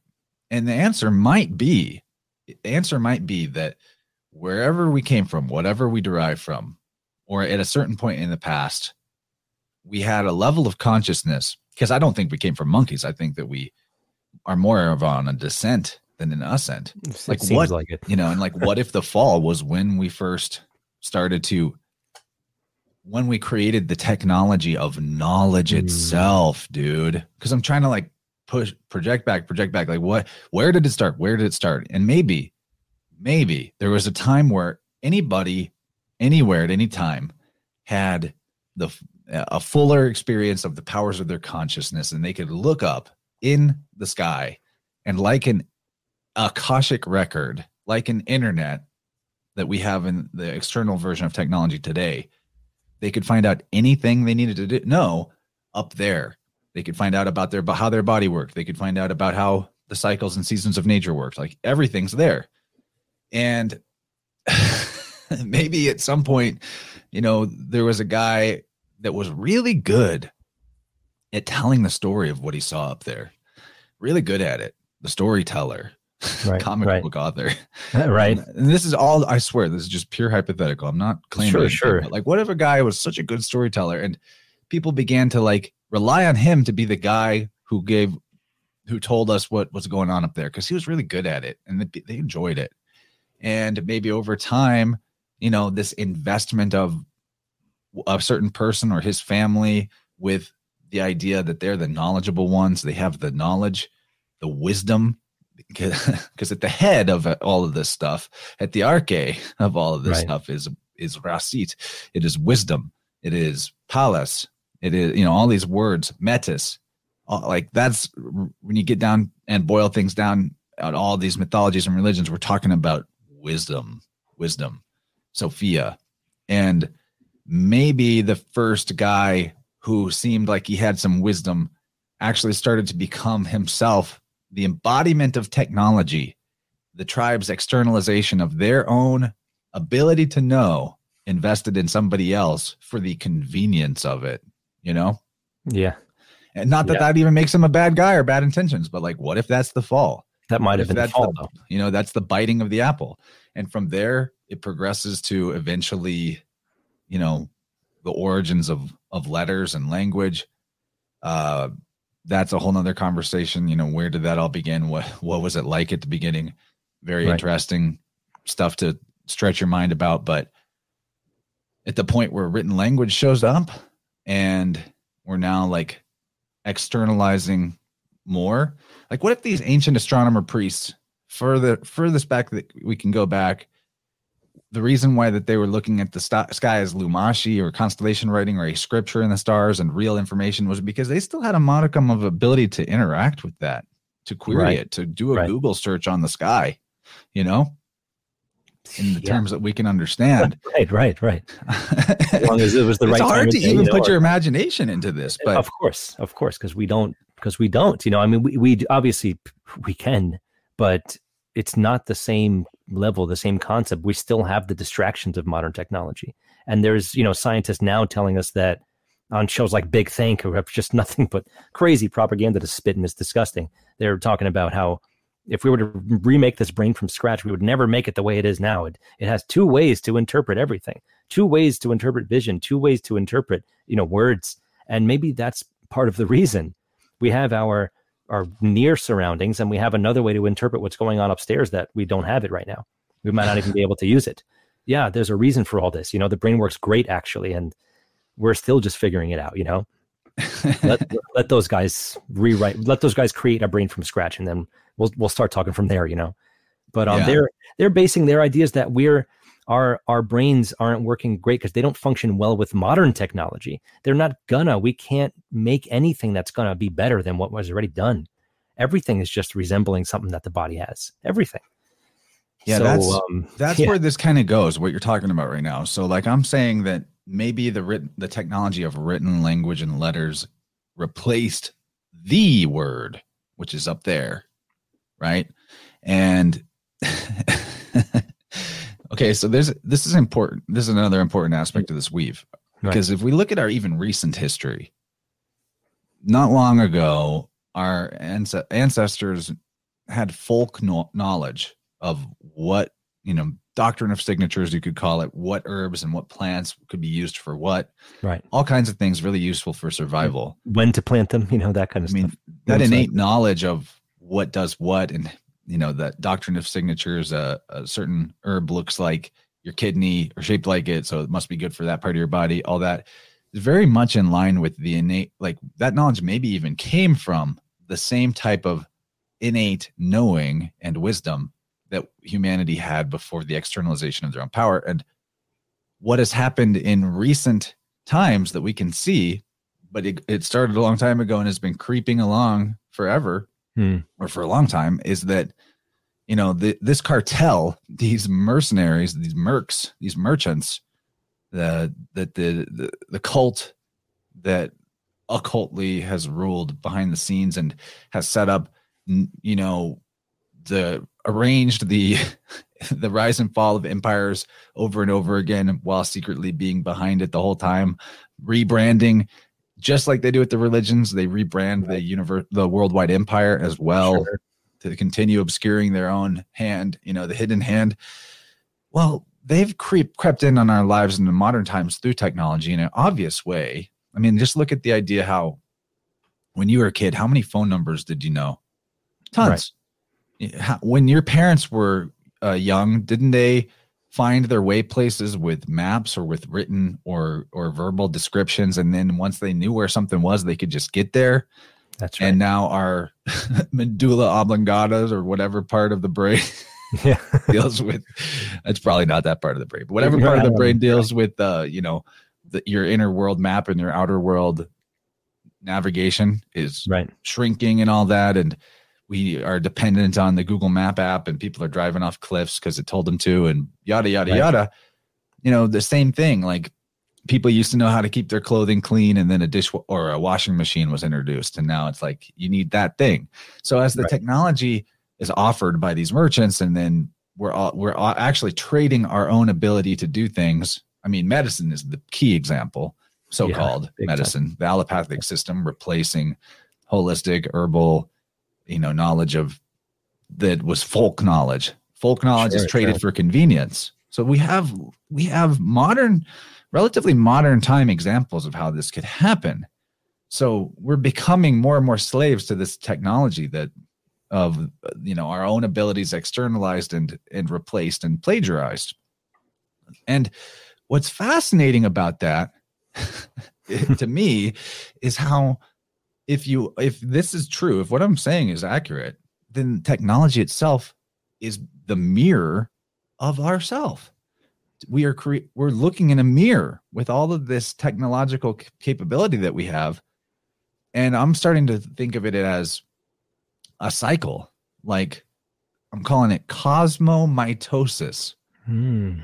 that as we split our own abilities off from ourselves Right. into the technological realm, we're actually getting a double of ourselves, a mirror of ourselves, to the point where it's getting fucking weird and you can talk to chatbots and stuff. Right. Like, I got the Big- big conversation stuff lately.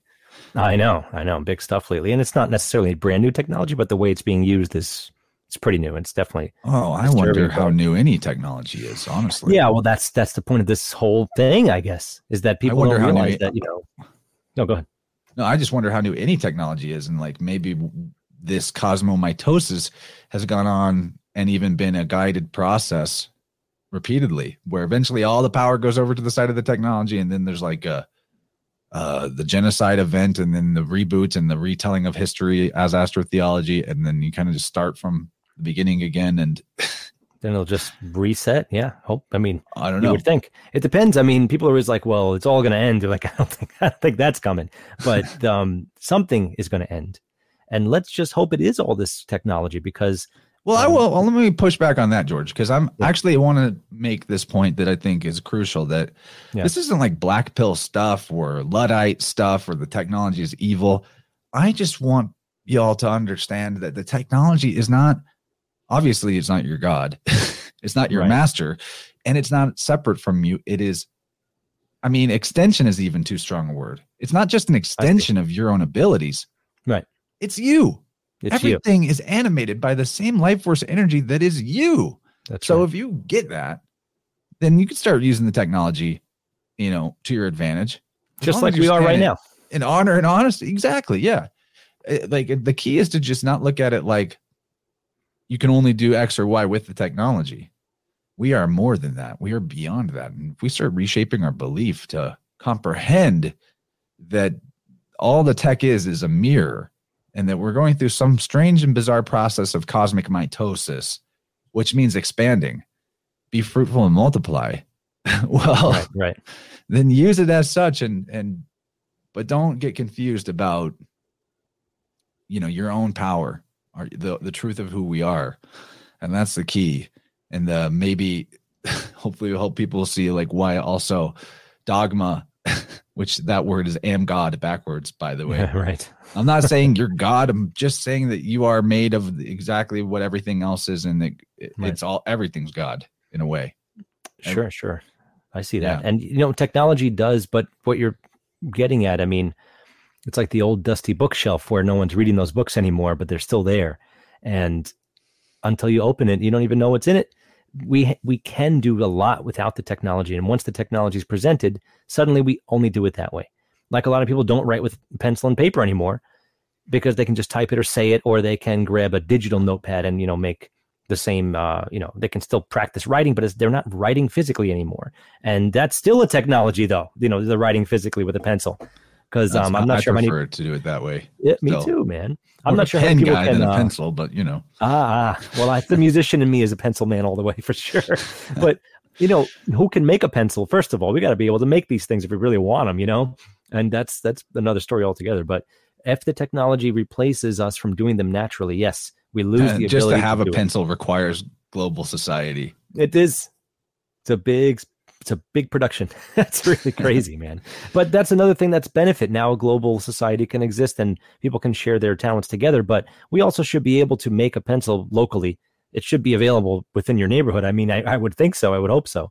But things do they calcify like a third eye would if you don't use it. The idea Mhm. is that these technologies are taking us away from ourselves.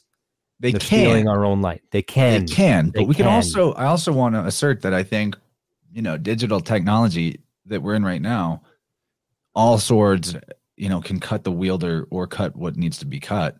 Mhm. But considering the difference between previous ages where the scribe class had all the books, had all the scrolls, had all the knowledge, they created this externalization of our inner capacity to know things and maybe even connection to the logos or the sky internet.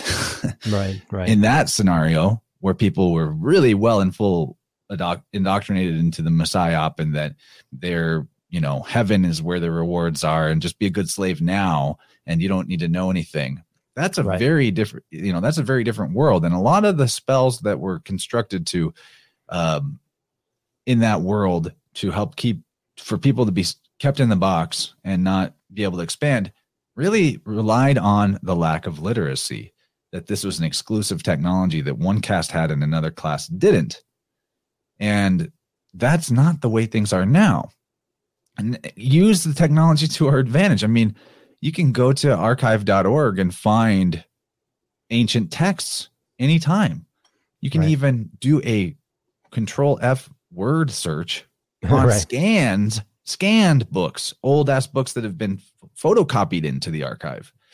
And yet the tech can now read that and help you find a specific term or concept from some ancient thing.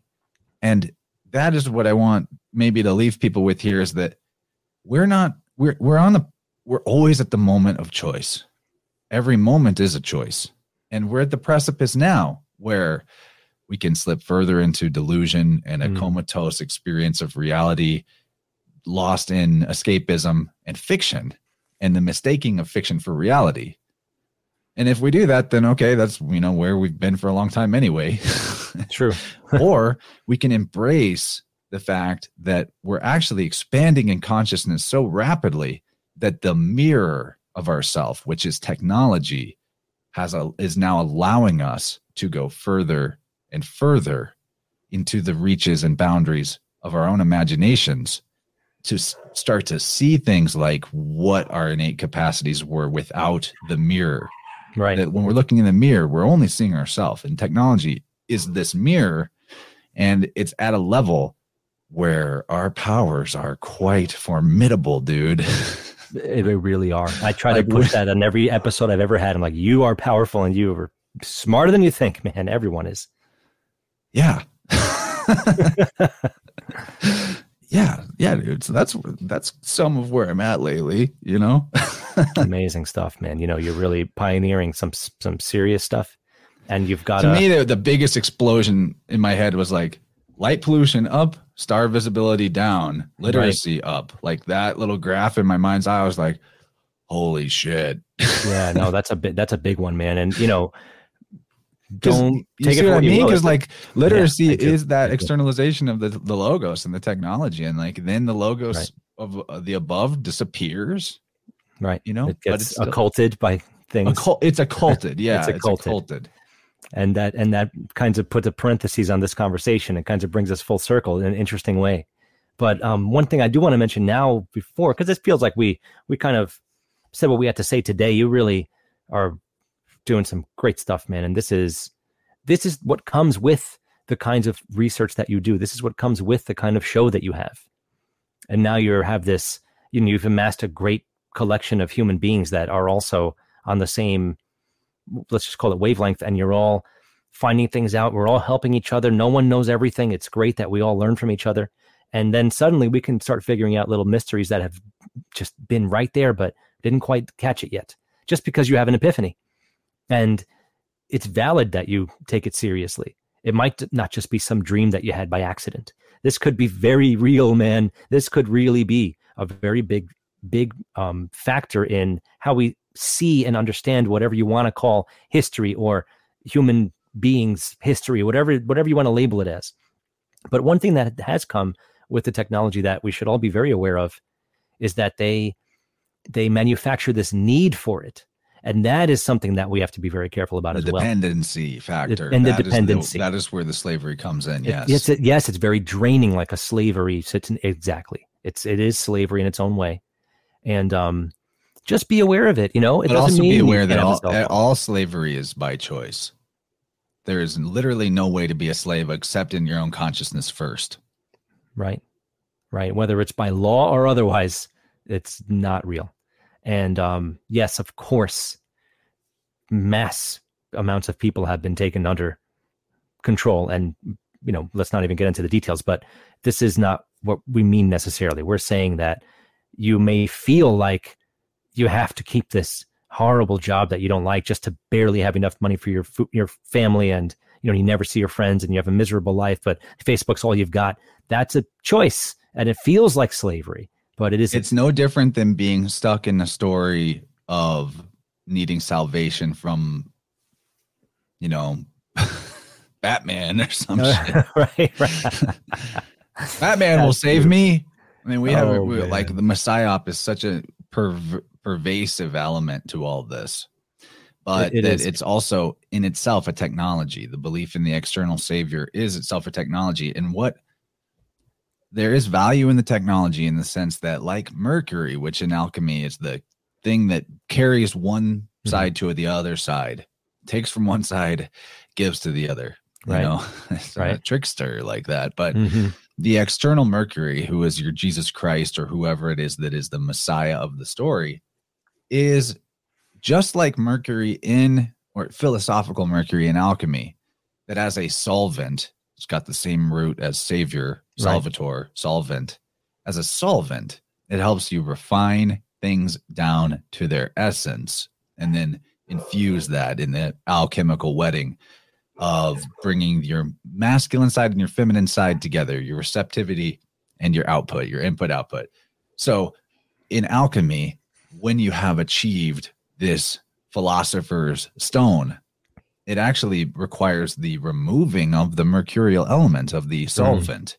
So, the external savior narrative can actually carry you towards the truth, carry you there, take you there.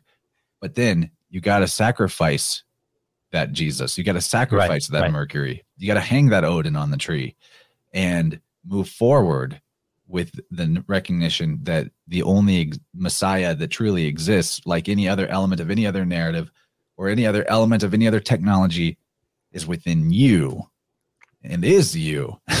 you're It not is you you're not Yes. the Messiah to the world. It's just to yourself. But if you can be, if you can be the responsible parent that looks at your own body and your own life the way that you would care for a, a child that you loved with all your heart and would never do them wrong, if that's how you treat yourself and that is the level of care that you bring to improvement of your health and improvement of your life and faith in the the truth and the knowledge of the power that you have within you know then you've actually changed the world because your whole world will be different. And everyone that you interact with will be will feel that energy. I mean the, they say the medium is the message. I say the energy is the message. The words don't matter so much as the vibe that is coming through them. I could say anything right. with the right vibe and people are going to be like I feel you, buddy. I feel that. Yep. Yep. You're right. And you know if someone's had a bad or a good day when you see them.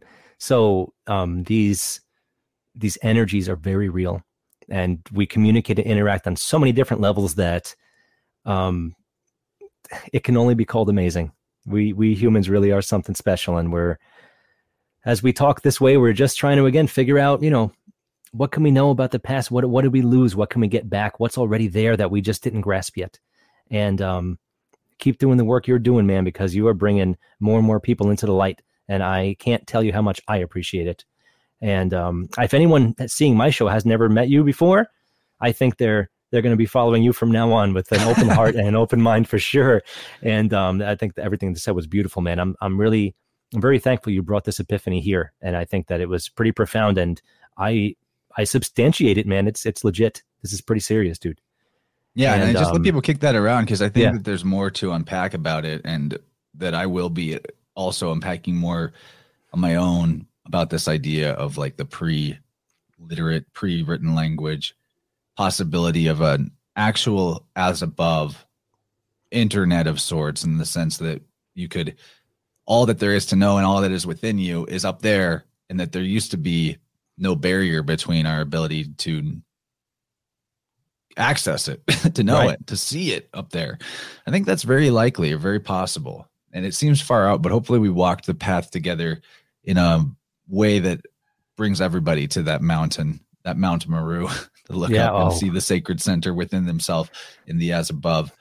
You know, uh yeah, there's there's way more on oh, this subject. There's always definitely. more, but the, the the last thing maybe I'll leave people with is epiphanies like that. You know, they may come in life at here and there, but if you really want to be an epiphany farmer, mm. you know, you want to grow some of your own, then I think the key, I think you should do the work, not just the reading, but take notes of what you learn. Mm. I hmm. know that it sounds like really you want to just kick back and if you're even interested in reading or watching videos or whatever you want to just kick back and consume it but balance your consumption with creation in as many ways that you can. And if you're taking notes on the things you read in the old books and you're writing down what you learn or you know get a highlighter make highlights in the book and just have a notebook for that book where you just like make a point of this type of information is on this page you know, eventually right. you'll have all the components to maybe write your own book. But getting into that flow state of weaving thoughts together, writing or speaking in, in one way or another, it's the same as if you're in the flow state of a, as a painter or as a musician, that even in the time that you're not actively doing whatever the thing is, the art, your mind, this powerful, infinite pattern machine, you yeah. know, lack of better phraseology, the mind is going to keep processing all of the stuff that you've been putting in it and will kick back out, you know, epiphanies for you, but you have to engage it. You have to engage it for to really get the the full bang for your buck. And if you have this daily practice or regular practice of any of these arts, whether they're physical or language based or what have you, then in the time that you go to sit down and practice it, you will have ideas flow forth. And the difference between the creative person and the one that believes they're not creative is that the one that believes they're not creative is really more indecisive. And there could be energetic issues going on too. I mean, there are ways that you can help access your creativity through balancing in the biofield, and all that is great. There's many, many ways. right. Yeah. the beauty of the holistic is that there's like I mentioned about how like one aspect of truth being allegorized in a story and the process of nature being allegorized in a story means that all kinds of stuff will come through that is true allegory.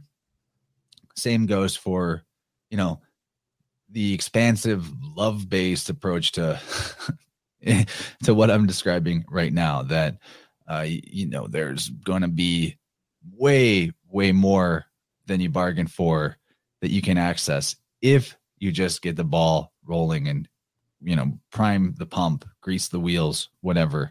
I don't know where i'm going with this. I think i'm no that's that's pretty good. I think we're there. I, I, think we're there. We are we are. You know you demystified the something that maybe that final the hidden step you know just the work really is often the hidden step for people. They don't really yeah realize. even just change the word. Instead of do the work right. have some fun Right. with it. Right. You know i never say homework to my students. I never say homework i always Yeah. say the work that you got to do at home. Be a co-conspirator with life and reality. You know balance your input and output even if it's just for you. Right. These are, Right. at the end of the day it's all you anyway. So whether you're publishing things or not that's right. I, I just want to That's right. encourage people to get their daily flow state on and then have that background process of, of like the gears turning for epiphanies to emerge and ideas to emerge. Oh yeah, what I was saying about the creative, believing the, the Yeah. creative knows their makes decisions. They look at the blank canvas and they're like, okay, I'm going to do this now and then I'm going Uh-huh. to do that. Nobody's ever had a masterpiece fully mapped out with every brush stroke in the exact order they're going to do it from start to finish before they came to the canvas. They may have Right. had an idea, they may have no idea. But at the end of the day, they just make decisions. They just do things, and that's what I want people to know: is it's safe to just do stuff. right That's what Yeah. creativity is: just making choices and continuing and keep going. And they'll come they'll come together in ways you never could have conceived of if you were trying to mechanistically piece all the parts together. And it's you know, don't believe the lie that you aren't creative. Don't believe the lie that you have no value to bring and that you're only good for consuming. And even if you're not consciously telling yourself that lie, if all you're doing is consuming, Mhm. you believe that lie. yes yes You you're know? stuck and then you have intentionally enslaved yourself unfortunately and Oh, yeah. um and everything's awesome. Life's beautiful. You guys are is beautiful. crushing. You don't even know how much you're crushing out there. If you're listening to George, totally crushing. Oh man, well I have some pretty happy fans and I hope they're as happy as I am because life is good no matter what. I've been people always ask me people stop asking me when they get to know me like, "You know what? I'm not to I already know how you're doing. I'm not to even bother because I know you're great, everything's awesome. I got it." And I'm like, "Yeah, well, I'm trying to pass it on. I'm trying to pass the savings on to you, you know. Bring it everywhere bring it everywhere I can because it's the only way and that's like you said, energetically you interact with people in public and you could change someone's life just by smiling you never know. They might be like, wow, everyone really is great. And maybe I had the wrong idea about the world. You never know. You never know. You have to keep your positivity to the last because it's one of the most important things you can do. If you don't use it, you lose it. And more importantly, if you never end up using it, you it's it's not healthy. You're Hmm. blocking something. So yeah keep that in every every other every being that you can affect positively you know not beating them over the head with facts and like wake Mhm. the fuck up yeah, yeah, yeah. 9-11 ah! none of that what m- meet the people where they're at Mhm. bring it's about the energy not the information. Show them what crushing looks like. Do you know live the best life you can. Fearlessly take the leaps of faith to Right. do what you know is right for you without a without any belief that there's such a thing as lack. Everything you ever need to survive is in the environment that you're in. And the what you need to survive is you know life force energy to take on in exchange in forms like eating and actual light and water and etc and it's all there because that stuff that exchange that you're a part of with your environment the exchange is life force energy exchanging forms with other life force energy. And that's the eternal truth of all nature and all reality is that it's the self-existent eternal interconnected and oneness of all life force energy. Right. which is truth. Thus just like truth is always available to be you know to be found just under your nose it's Right. always there everywhere around you this truth is just staring you in the face in ways beyond your ability to conceive unless you start interpreting your own life like like a dream analysis or something Right. which you can you know then that means that everything you need to survive is going to be self-evident in your reality in the form of opportunities and pathways that you can take so that no matter what is the right path for you if it's in alignment with truth and honor and honesty you will have what you need. It'll be there. It'll show up. You'll find it. Just take the steps. Take the leap. Quit the job. You can do it. That's right. quit quit That's the right. quit the slavery i mean. Yeah, you you, don't know want you can have a job. Yeah, if you like yeah. your job that's fine. Or if it's a stepping Sure. stone and you feel that it's a stepping stone and it makes sense to you stay on the stepping stone. But like whatever whatever the best life is that you can imagine for yourself it's possible and you're way closer than you think but you got to start moving towards it if you aren't already and i think you all are out there but you know the point is that if you you need to if you can't even imagine a better life than what you have right, right now, that is the definition of slavery. That mm, is what yeah, the technology yeah. of language is able to do to deceive you. I mean, that's how slave owners in the past actually would talk to each other. They would be like, okay, so what words do you let your slaves know? Mm, right. because the key is to only let them have the words that give them the ability to do their job and fulfill their function without the ability to imagine anything better than for themselves than the life they have. And that's, that's right. where a lot of us are at. You know, that's the lie. That's the lie of progressivism that things just continually get better and better in society and that the past is full of dark ages and i'm over here telling you like yo we come from the eternal we come from the all-knowing right. we come from perfect pure cosmic harmony yeah. and we actually never left there's no return to nature you are nature right. including in including everything that we see and consider unnatural the only thing i would call unnatural is doing something anti-life that harms your own life force, which you could consider a sin, in which the wrath of God is self evident in the form of how doing things that are harmful to your life force energy have immediate consequences for you in the, you know right away Very, but, right away yeah sometimes right away but don't live an antibiotic life. No get me out of here dude i'm preaching now. no no no antibio no antibiotic life. That's my that's my final stance there and um, that's a double negative george. Yeah yeah I probiotic life we'll just probiotic life is what you want. Antibio bad well again i can't thank you enough and um been my pleasure, dude. Re- I loved it. Thank you. Yeah, this great, is great flow state today, buddy. Thank you. Hell yeah! And uh, just remind everyone where they can find you real quick before we go. Yeah, uh, Interforce Cadpost. I mean, Innerverse Podcast. Innerversepodcast.com on YouTube, on Rokfin. Uh, bit, you know, all the podcast playing apps you could find. You'll find it. Yeah. It's there. I'm, I'm the only one named Chance Garton in the world, too. So you can look up my ah. name and you probably find some stuff, too. Good. My name does not have that honor, so that's that's good. That's a good thing. there can only and, be um, one. there can only be one. And you know, if you found value in this, if you think this was, if this was eye opening, if this was reinforcing beliefs, if this changed your life, uh, at the very least, share it. Um, you know, like, subscribe, Definitely. of course, but you know, I know not everyone can jump on a full on Rokfin membership, but at least join us there and use it instead of YouTube. You know, and and share it at the very least. It'll make a huge difference for all of us, and it'll keep this thing going. I really appreciate everything, and um, well, we'll see you guys real soon. This has been another amazing interview, and I got plenty more where that came from on this show, and many more for 2023. And thank you so much, guys. We'll see you soon. Peace.